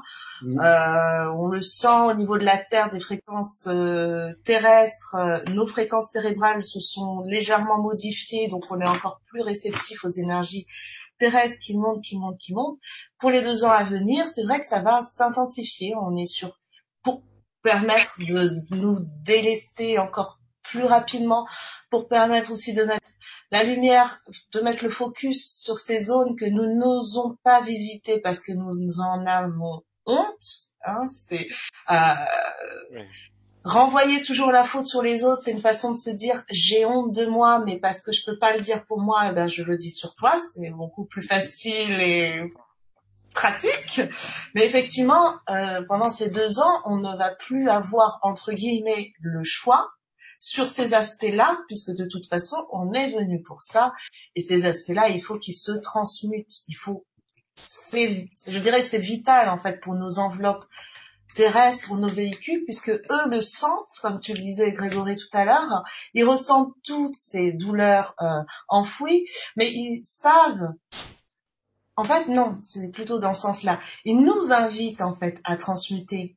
Ils sont, nos, corps physiques ont une intelligence tellement euh, innée qu'ils nous montrent ces zones-là pour que nous puissions, pour nous aider à le faire. Alors, c'est vrai, ces, ces, ces, enveloppes physiques euh, vont, si on ne les écoute pas pour les années à venir, fortement euh, être vont être euh, écrasées, je dirais, par par ces pressions d'ailleurs qui vont s'accélérer. Puisqu'on, moi, ce que je vois quand je, je regarde la Terre là, c'est qu'il y a euh, ça, ça, l'énergie terrestre montre, puis de l'autre côté, on a une pression céleste là, qui a un couvert qui descend, donc on est pris entre les deux pour pouvoir délester nos paquets.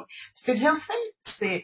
C'est quelque chose que nous nous, nous devons euh, accueillir avec euh, euh, beaucoup de joie. Ce, ce, mécanisme, il est parfait. Hein.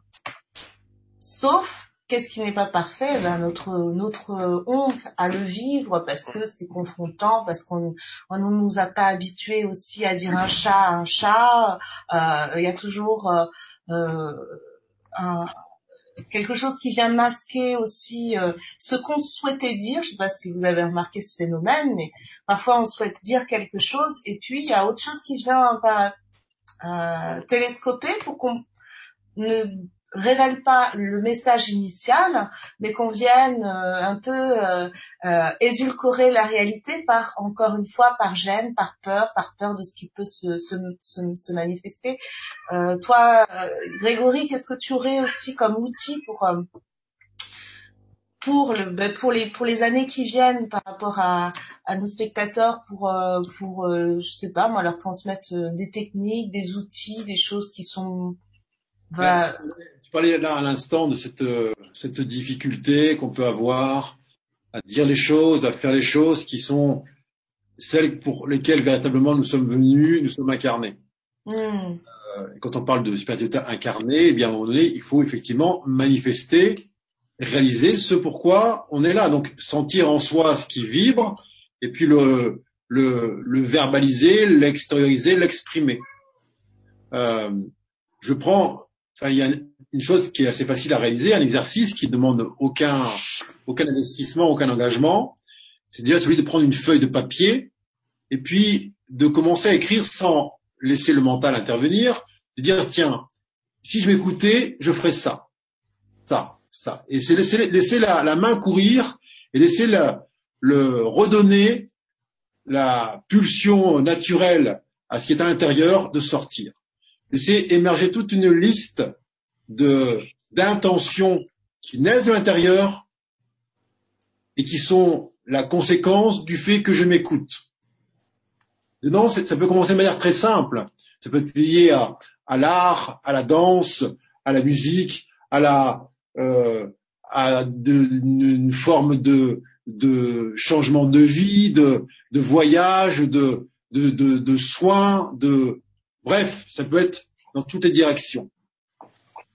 Et ensuite, avec la plus grande des lucidités, dire, tiens, qu'est-ce qui en vérité, dans cette liste que je viens de d'établir, qu'est-ce qui en vérité m'empêche de le faire? Hmm. La tête sera, et on lui, on lui fait confiance, euh, la meilleure des antidotes pour mettre en œuvre ça. C'est-à-dire que le mental trouvera toujours mille bonnes raisons pour ne pas, bah non, tu peux pas, parce que ceci, parce que cela, parce que, ok. La tête, c'est tu ne peux pas parce que. Mais en vérité, lorsqu'on enlève, on est, on élague un peu tout ce qui vient de la tête et que, en toute lucidité, sans se mentir à soi-même, sans dire c'est la faute de l'autre, je ne peux pas parce que mon employeur, parce que mon mari, parce que mes parents, parce que mes enfants, on enlève toutes les causes on attribue aux autres, qui sont toujours ces empêcheurs à nous de vivre. C'est toujours la faute des autres si finalement, eh bien, je ne mets pas en œuvre ou je ne m'écoute pas. Eh bien, lorsqu'on est là avec tout ça et qu'on prend conscience que tout ce qu'on a en soi là est inscrit sur la feuille et qu'en vérité, il y a bien peu qui nous empêchent de le réaliser, on prend déjà conscience de l'écart qu'il peut y avoir entre ce que on porte à l'intérieur et ce qu'on manifeste à l'extérieur, entre ce qu'on euh, est venu, notre bagage, notre feuille de route, et puis le chemin qu'on a pris. Et ça, ça, ça, ça permet comme d'éclairer avec, euh, sans l'œil extérieur, encore une fois, mais l'œil de sa propre conscience. Tiens, qu'est-ce que je portais en moi et quelle route j'ai suivie Et on est dans des vies, c'est des vies d'ascension, où on a quand même, pour euh, une écrasante majorité, renoncer à ce concept de, libre arbitre qui disait ok, tu vas t'incarner, mais tu fais ce que tu veux, c'est-à-dire que tu peux ne pas suivre la voie de ton âme. Tu peux fonctionner comme ta tête te le dit, comme bon te semble, comme tu peux suivre le conditionnement extérieur, tu peux suivre tes peurs, tes croyances, tes doutes, tu peux aller à l'encontre, à l'inverse de la libre volonté de ton âme. Donc tu peux suivre le chemin de l'illusion jusqu'à ce que mort s'en suive. Nous, nous avons choisi de nous incarner, non pas pour être dans cette illusion de cet arbitrage, parce qu'il n'y a rien à arbitrer, puisqu'il n'y a qu'une évidence. La voie de l'âme, le chemin intérieur, dit qu'il n'y a, a, pas, a pas plusieurs choix. soit c'est le chemin de l'intérieur, du soi, soit c'est euh, les voies d'illusion qui nous mènent dans des voies sans issue. Donc, encore une fois, c'est quand on se reconnaît dans cette, ce chemin de la libre volonté, où je donne véritablement corps et à ce qui vibre au fond de moi, eh bien, je me rends compte que j'ai pas de choix dans la vie. Il y a juste, sans cesse, des évidences qui se présentent à moi. Soit j'ai peur de vivre l'évidence et je vais dire non, non, je peux pas, je vais pas faire parce que ceci, parce que cela. Je prends des voies de perdition. Soit chaque fois j'ai la vie qui me montre évidence sur évidence sur évidence et je me lance à corps, non pas perdu, mais retrouvé dans cette évidence qui vibre au fond de moi. Et là, je commence à me réaligner avec mon âme. Là, je commence à me réaligner avec la cause de mon incarnation. Là, je commence à m'aligner avec ce qui a justifié ma présence sur Terre. Mais tant que je, lorsque ça vibre au fond de moi, ça dit bleu, eh bien, je verbalise rouge à l'extérieur. Et que j'espère que je vais trouver le bonheur là-dedans. Bien évidemment que la vie euh, va me renvoyer mon propre déni. Et pour toutes les fois où j'ai pu dire euh, bleu à l'extérieur que je pensais rouge dedans, qu'est-ce qui m'a empêché de, de dire ce, d'émaner ce Eh bien, c'est la peur d'être rejeté par l'autre, de pas être aimé, de, mais si j'ai peur de pas être aimé, c'est que je m'aime pas assez. Donc encore une fois, on revient au même point. Aime-toi d'abord, écoute-toi d'abord, et le reste suivra.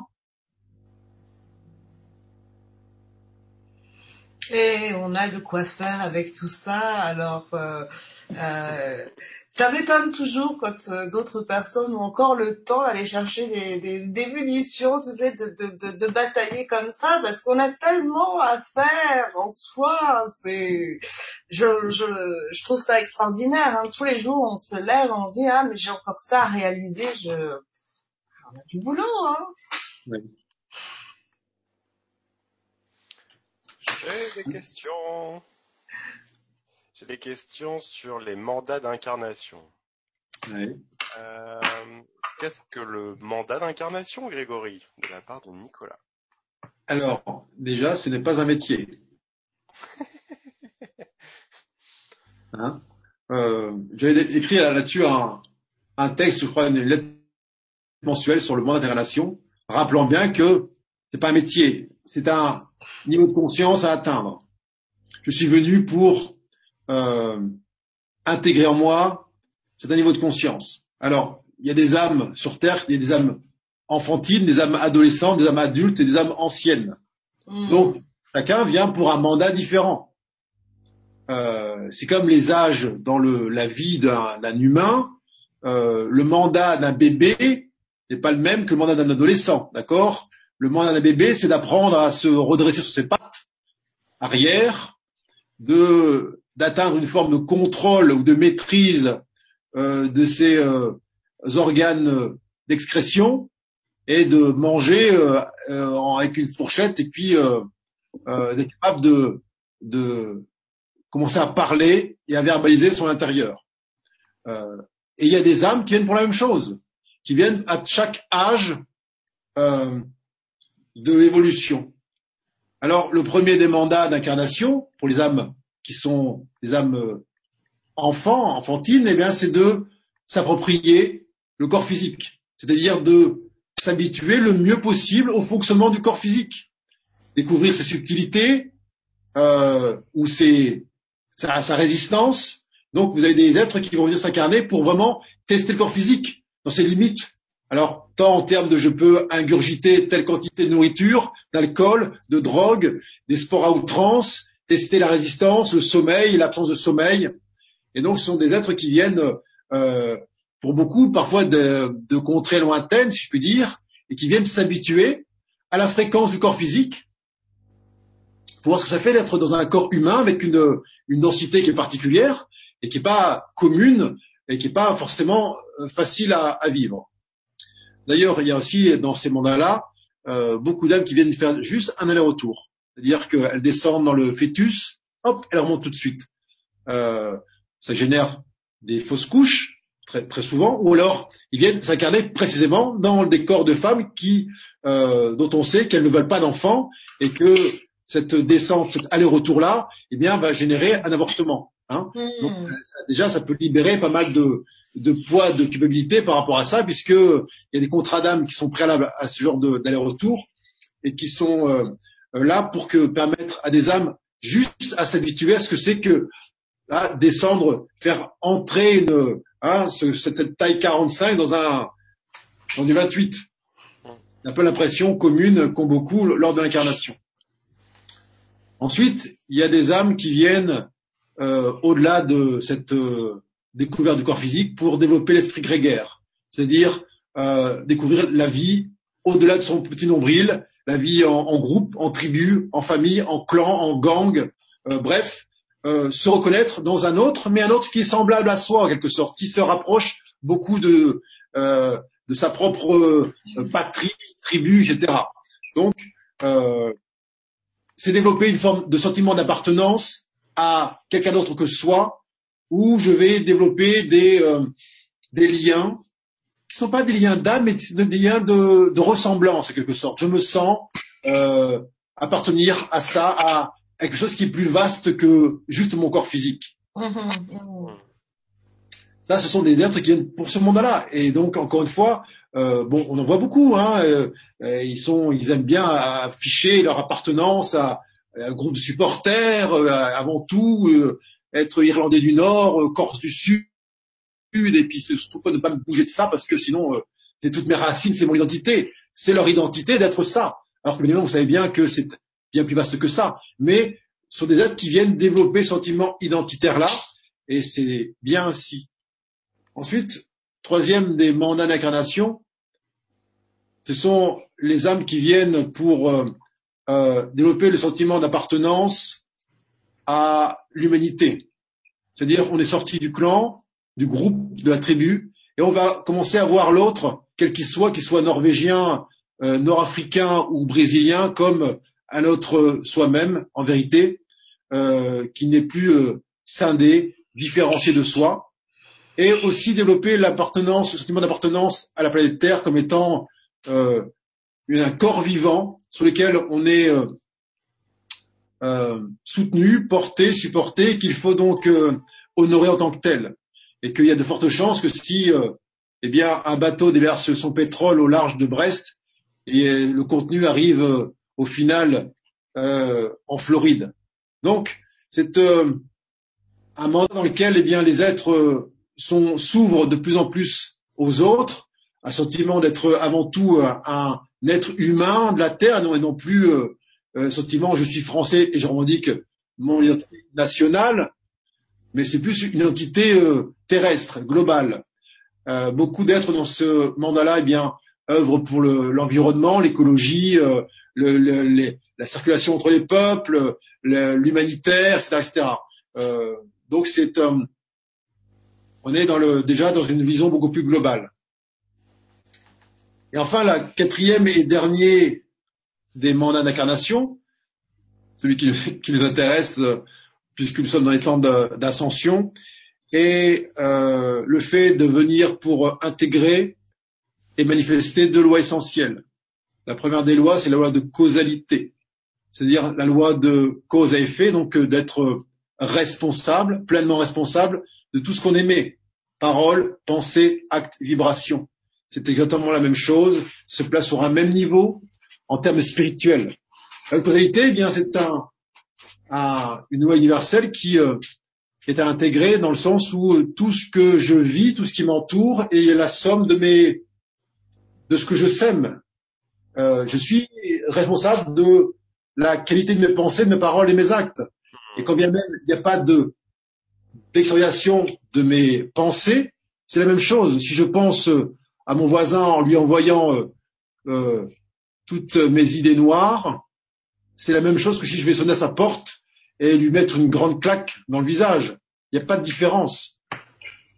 Donc, cette loi de causalité est à, implique de se concevoir comme étant maître de création, maître de co-création de tout ce qui est.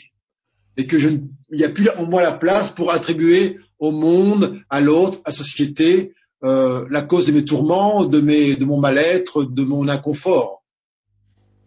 Où puis-je où à quel endroit, à quel, dans quelle source je suis en train de puiser mes pensées? La source d'amour ou celle de peur? Il n'y a que deux sources. Chaque fois que je puise mes pensées, mes paroles et mes actes, mes vibrations ailleurs que dans la source d'amour, de lumière, de conscience, eh bien, puisque je suis dans un chemin où je suis venu prendre conscience de la qualité, de la teneur de mes pensées, eh bien, la vie me montrera par, par le retour, par ce huit universel dans lequel je suis, eh bien, ce que j'ai semé. À un rythme de plus en plus accéléré. Euh, dans les vies lointaines, eh bien, oui, lorsque je tuais mon voisin ou je lui coupais un bras dans le, la vie ancienne, eh bien, il y a de fortes chances que j'en ramène un sentiment de culpabilité et que dans la vie suivante, ce même, eh bien, soit appelé à me m'octroyer le même châtiment. Tout ça était déjà acquis, assimilé, intégré. Et on est là pour euh, euh, concevoir que ce qu'on vibre, eh bien, est ce, qu'on, ce que l'on vit. Hein. Et donc, on est totalement responsable de la qualité de nos vibrations. Si je vibre la peur, si je vibre, le doute, eh bien, je vais attirer à moi ce que je vibre. Donc, c'est un, c'est une forme de discipline. Hein. Euh, plus donner corps à, tout ce qui est euh, là, qui émerge au fond de soi. On peut plus euh, se dire, bah non, je pense pas ce que je dis. Avec la formulation, je ne pense pas ce que je dis. Euh, là, il y a une forme de dichotomie intérieure où on va séparer en fait euh, la pensée de la parole, du verbe. Euh, donc, d'où viendrait cette pensée et d'où viendrait ce, verbe? Ne pas penser ce qu'on dit, ne pas dire ce qu'on pense. Là, il y a deux illusions manifestes là-dedans. Hein. Qu'il est temps de, hein, lorsque l'on vient dans ces temps de la euh, de l'autre causalité, il faut éclairer vraiment ça. C'est pas parce que tu dis pas ce que tu penses ou pas parce que tu dis que là tu te tu t'absous, tu t'excrais de quelque chose, d'une forme de responsabilité. Non, tu es aussi responsable de de ce qui émane de toi. Et la deuxième des lois, et pas la, et pas la moindre, c'est la loi d'amour universel. Euh, dans ce quatrième mandat. Ça, c'est littéralement, eh bien, euh, aimer en soi tout ce qui est. Et s'aimer de manière universelle. C'est s'offrir à soi-même cet acte d'amour, cet acte de conscience, d'éclairage de toutes les parties que l'on porte, sans distinction. C'est-à-dire que le corps causal, qui est cette sphère qui nous entoure, là, comme une boule à facettes, doit être éclairé par le cœur que nous avons au centre de la poitrine, par le chakra du cœur, comme un soleil, de manière universelle. Il s'agit d'aimer en soi, sans distinction, sans condition, ici et maintenant, dès aujourd'hui, tous les aspects de manière universelle. Il a pas de masse à faire. On est d'accord. Mais il peut y avoir des préférences Tiens, octroyer en soi la lumière que l'on porte simplement dans des aspects qui nous plaisent, qui sont confortables à euh, dévoiler au monde. Hmm. Plus possible. Nous sommes venus pour éclairer ce que nous sommes. Encore une fois, c'est pour ça que cette ascension est une descente, puisque pour éclairer ce que nous sommes, il faut bien que cette lumière que l'on porte aille dans tous les endroits dont on parle, de manière universelle. Et seulement après lorsque je me suis éclairé de manière universelle, lorsque je me suis aimé de manière universelle, je peux offrir cet amour universel autour de moi. Mais croire que l'on pourrait euh, être les témoins ou les porteurs d'un amour universel sans au préalable s'être aimé sans condition ici et maintenant dès aujourd'hui est encore une illusion.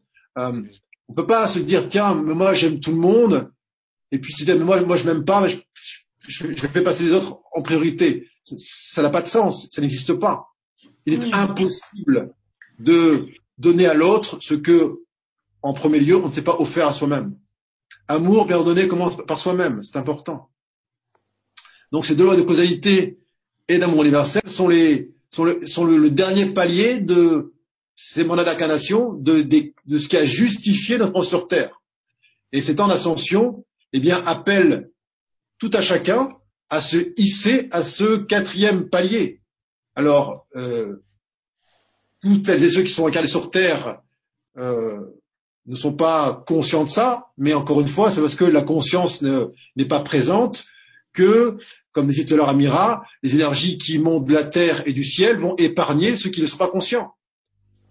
Ça ne change rien, c'est pareil pour tout le monde. C'est comme euh, un micro-ondes. Hein.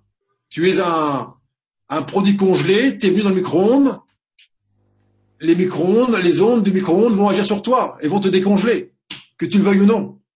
Les fréquences actuelles qui sont sur Terre obligent tous et toutes eh bien, à des prises de conscience. Nul ne peut se maintenir d'une forme d'immobilisme ou de refus d'accéder ou de vibrer à la fréquence de la Terre. Le corps physique dira non. Il dira non là, s'il y a une trop grande séparation entre la conscience et le corps physique, eh bien, le corps physique, eh bien, il ne pourra pas encaisser en quelque sorte, intégrer les vibrations qui sont euh, à l'œuvre actuellement. La, Terre est en train de modifier ses fréquences pour euh, ben, dans une forme d'ascension également. Euh, euh, on pense pas aussi aux mondes qui sont à l'intérieur de la Terre, mais qui eux aussi interagissent mhm. et qui euh, qui modifient en en accord hein, euh, avec la Terre les fréquences. Donc oui, euh, ça descend, ça monte, on est pris entre les deux. il faut bien s'adapter, il faut bien trouver. Euh, euh... Une cachette secrète Non, il n'y a pas. D'où l'importance d'avoir des racines terrestres qui soient à la même dimension que les racines terrestres, les célestes. L'ancrage, l'ancrage qui est l'un des euh, l'un de mes fers de lance ou l'un de mes chevaux de bataille, euh, est une condition sine qua non à, justement ce processus-là de, de, de, faire descendre la lumière en soi. Hein. Alors oui, toi, tu, tu, tu, tu, portes aussi un ancrage qui est, euh, euh, je dirais, euh, qui, qui, est intrinsèque, qui n'est pas que d'aller euh, s'asseoir à un arbre, euh, encore une fois, de, de ou de dire je manque, je manque. Là, je suis ancré. Hein. Mon intention est de m'ancrer. Là, je suis ancré. Hein. Non, vachement là l'arbre. Non, alors là effectivement, mille fois non. L'ancrage, c'est pas l'exercice c'est pas l'attention, c'est un état. L'ancrage, c'est euh, la conséquence du fait qu'on est descendu en conscience, qu'on a amené notre conscience dans les parties les plus basses de notre, corps.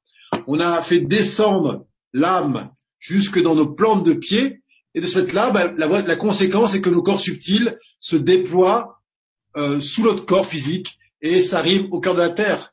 Mais si je suis pas allé faire une sorte d'introspection dans mes deux premiers chakras, ceux qui portent toutes les, les, les, les, tourments de l'humanité, toutes les peurs, les, toutes les parties liées à la soumission, à la persécution, à la sécurité, aux brimades, aux humiliations. Et que je veux simplement dire, tiens, je vais, je vais m'ancrer. Donc je vais émettre une intention, une volonté de déployer mes corps subtils sous mon corps physique pour aller s'arrimer au cœur de la terre. Qu'est-ce qui va se passer? Eh bien, mes corps subtils, ils vont rentrer en résonance avec la croûte terrestre, qui est le, dire, le corps physique de la conscience de la Terre, et vont, vont, aller sentir tous mes autres corps précédents de chair qui ont été enterrés dans la terre avec toutes les souffrances, les peurs, les doutes, les angoisses, les sacrifices, avec tout le sang versé par toutes les guerres, et vont faire vibrer en moi mes deux premiers chakras. Et donc, par votre conséquence, mes corps subtils vont remonter parce que ce sera juste insupportable de sentir la Terre vibrer dans ces fréquences-là.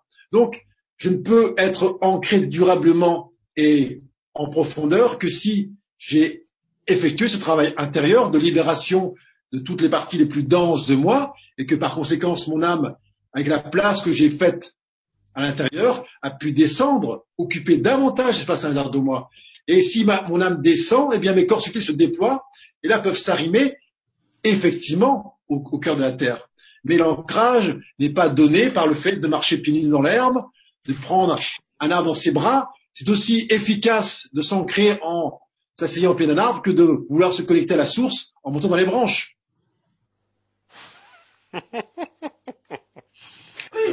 oui, Mais si ça marche en bas, ça marche en haut aussi. c'est ça.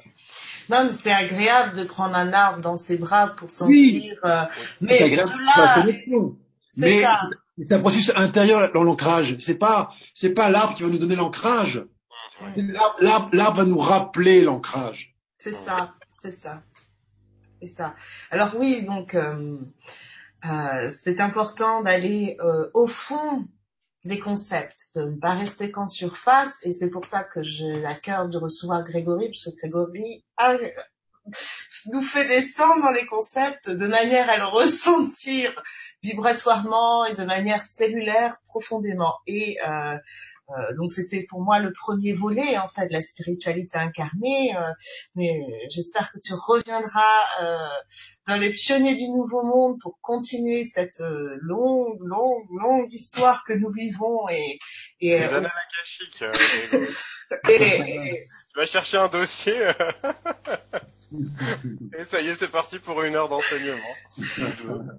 non, mais aussi offrir euh, que cette émission soit aussi des, des, une antenne où les personnes peuvent venir se connecter quand elles se sentent euh, en tension, perturbées, qu'elles n'ont pas de réponse, que voilà, nous sommes une espèce d'antenne de fil rouge pour ces temps d'ascension et de transition qui s'annoncent parce que on en a, on s'est focalisé aussi sur euh, sur l'ascension parce que c'est un petit peu l'urgence. Il y a cette transition qui arrive avec euh, une fois que les terrains seront nettoyés, labourés, on pourra semer effectivement, c'est en train de se faire un petit peu pour certains, mais euh, toutes ces graines d'étoiles, incarner aussi au plus profond de nous-mêmes ces extensions qui nous rallient à d'autres mondes, et ça fait partie de, de, de la, la, la, deuxième partie, le deuxième volet, une fois qu'on a fait un peu de ménage. Hein. Mm-hmm. Euh, alors, on se dirige tout doucement vers la fin de, cette euh, première première émission, toute première émission avec Grégory. Euh, on finit avec un point question, voir s'il y avait des choses que les, spectateurs souhaitaient nous dire avant. Une question ici sur une personne qui est vraiment intéressante, aussi une femme qui est dans le développement personnel et qui me demande. Oui, voilà. Mais, mais, Grégory, Grégory fait pas de développement personnel, il fait du dépouillement. développement personnel, c'est vrai que le développement personnel, ce terme est un peu trop fourre-tout en fait. D'ailleurs, je sais pas qu'est-ce que tu en penses, Grégory, mais on, on l'entend à toutes les sauces. Et... Ah ben, tu sais, tu sais ce que j'en pense. Je dis, moi, je fais du développement personnel, je fais du dépouillement personnel. Je, je dépouille, j'aide les êtres à, à, dépouiller la personnalité pour faire émerger l'être. La personnalité a besoin d'être développée, elle a pris suffisamment de place comme ça pour euh, qu'elle laisse la place euh, à l'être et donc qu'on la dépouille et qu'on arrête de la développer. Hmm. Oui, puis la personne n'a d'intérêt que dans les, les, temps premiers, dans les premiers mandats, effectivement, on va développer la personne. Mais dans les temps d'ascension et temps finaux, eh bien, on est là pour que cette personne prenne le moins de place possible, parce que la personne est temporelle et, et juste là liée à une incarnation et que est tout sauf ce que nous sommes de toute éternité. Et comme on est là pour faire en sorte qu'émerge notre nature véritable, que nous réalisions notre soi divin, eh bien, si on développe la personne, il y a de fortes chances qu'on ait un peu plus de mal à faire sentir en nous le, à faire sentir en nous le, le, le cœur du cœur du cœur de ce que nous sommes. C'était quoi la question par rapport bah au oui, elle, parle en fait de, son rôle de facilitateur, euh, euh, accompagneur, thérapeute, euh, et elle dit c'est bien donc d'accompagner les personnes à se libérer de ces couches denses essentiellement.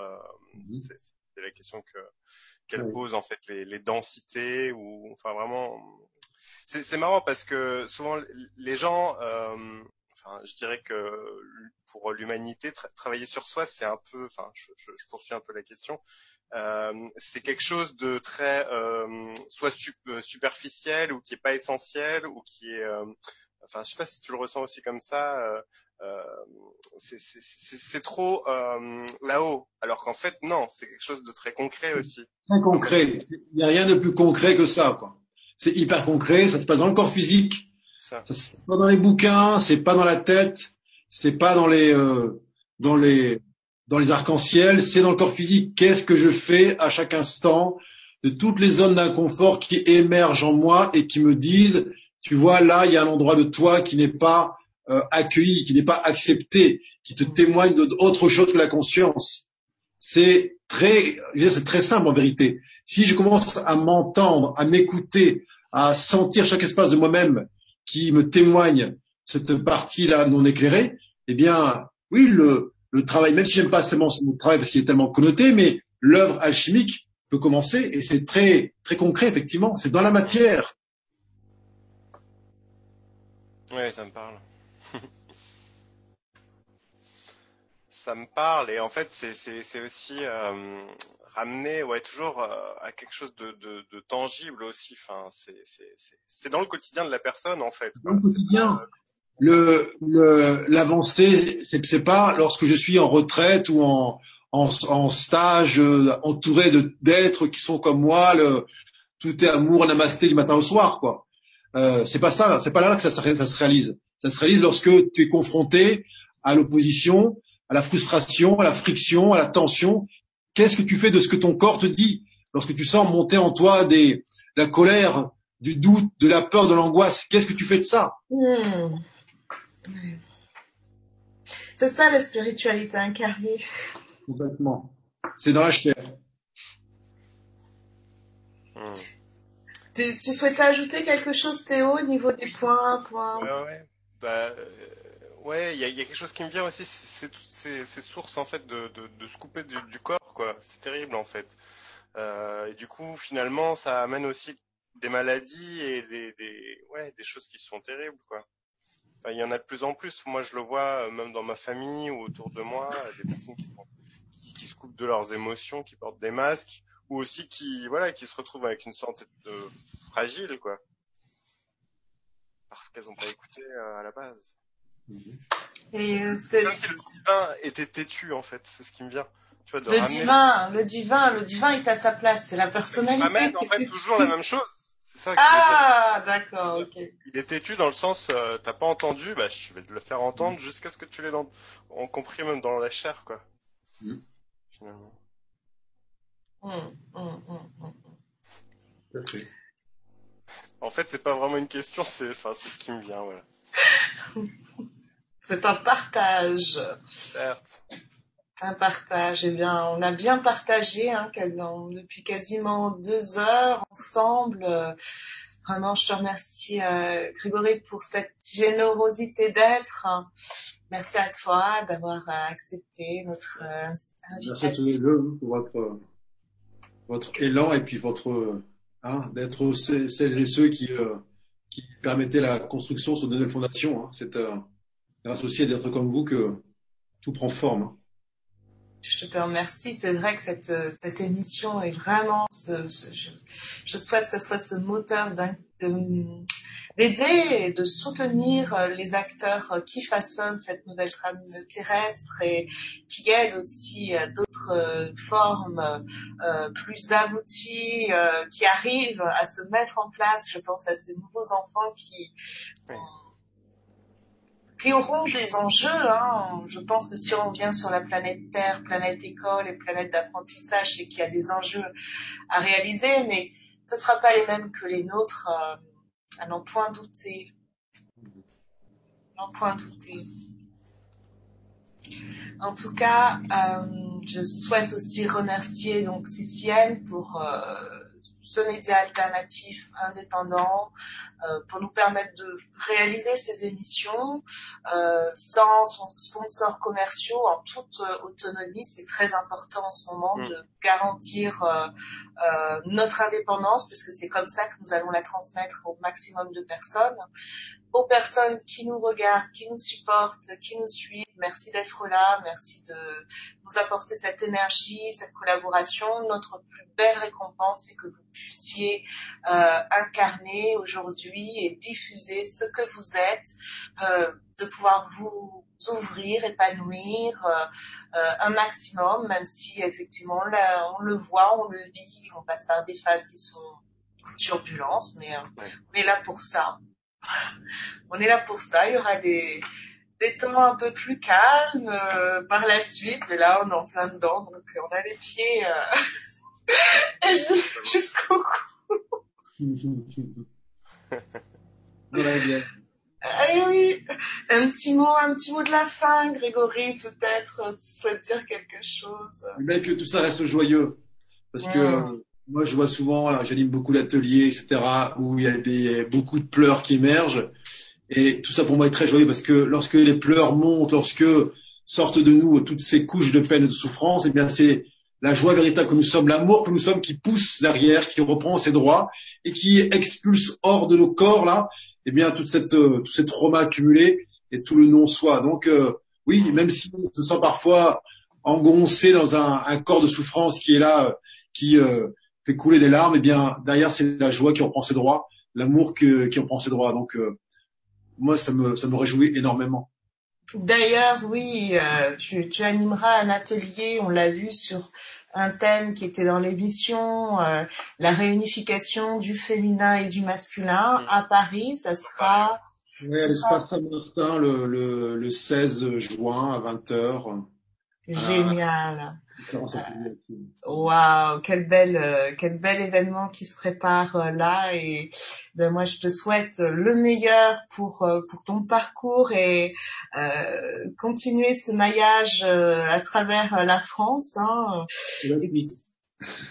Je t'ai pas entendu, dis-moi. Et, la Suisse aussi, je vais en Suisse. la Suisse. International. Eh bien oui, eh bien oui, on a besoin de, on a besoin de Grégory hein, en ces temps. Hein, on a besoin de. J'allais parler de ton identité stellaire, mais ce sera pour une prochaine émission.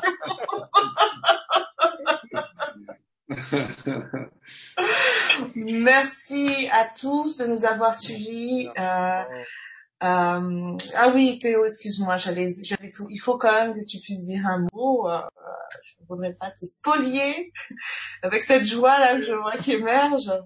Je vous remercie euh, pour euh, cette euh, soirée, cette émission. C'était vraiment intéressant de, partager aussi des choses, euh, voilà, qui sont, qui nous relient vraiment au concret enfin, à ce qu'on vit en fait tous les jours. Euh, et c'est ça le plus important, comme tu disais, Grégory, c'est vraiment de voilà d'incarner quelque chose au, au, quotidien et pas euh, toujours être toujours dans les concepts et, et, et, le monde des idées, même si ouais et puis aussi de les faire euh, finalement de les faire descendre de plus en plus, d'être dans l'action quoi. Et, euh, en, en, ce sens, ton parcours euh, me parle euh, énormément et ce que, ce que ce que tu proposes aussi me parle voilà énormément aussi. Donc, euh, bah, je te remercie. Merci infiniment de tous les deux. Merci, merci à tous et puis euh, passez une très bonne fin de soirée. Vous pourrez retrouver très bientôt cette, cette vidéo euh, sur la chaîne YouTube. N'hésitez pas à retrouver euh, Grégory sur, euh, sur son site La Symphonie des âmes et puis sur sa page Facebook aussi. Merci et puis à très bientôt. au revoir. Au revoir tout le monde. À bientôt. If you really had to make a difference on a large scale with minimal resources, how would you go about it? Have you ever dared to dream of doing that which seems impossible? On a planet steeped with corruption and destruction, the question beckons, how do we change it? Media has a far-reaching impact on people and has been used to manipulate humanity into our current destructive patterns. In order to affect people into moving into constructive patterns of behavior, we need to construct a new paradigm of media.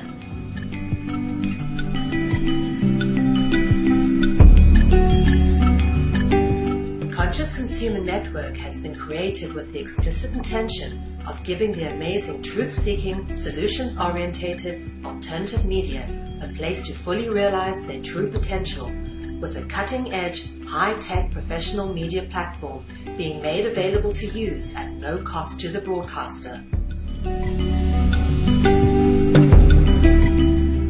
In turn, some of the greatest freedom-seeking hearts and souls of our time have realized the true potential of what has been created and have come together to provide their insight and inspiration on CCN. Conscious Consumer Network has become a unique, interactive information and educational network which provides a free to view, live stream, ultra high definition channel to the world and features 25 live shows a week and growing with the addition of multiple language broadcasts.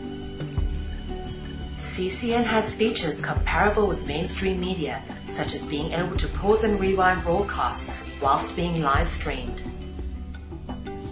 Catch up on this or previous broadcasts, now available from CCN High Definition Downloads. You can now purchase a high definition download of your favorite CCN show from ethymarket.com.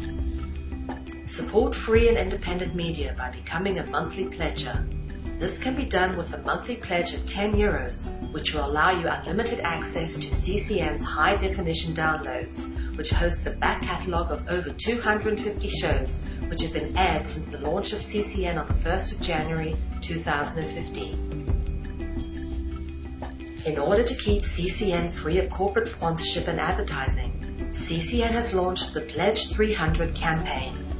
This is a realistic goal with the hopes of securing a minimum of 300 people who will each pledge 10 euros a month. With this number, we can continue to grow and operate and potentially expand into a second foreign language channel. Without it, CCN will simply not be able to function without succumbing to corporate sponsorship and advertising. Help keep alternative media in the hands of the people. We thank you for supporting free and independent media.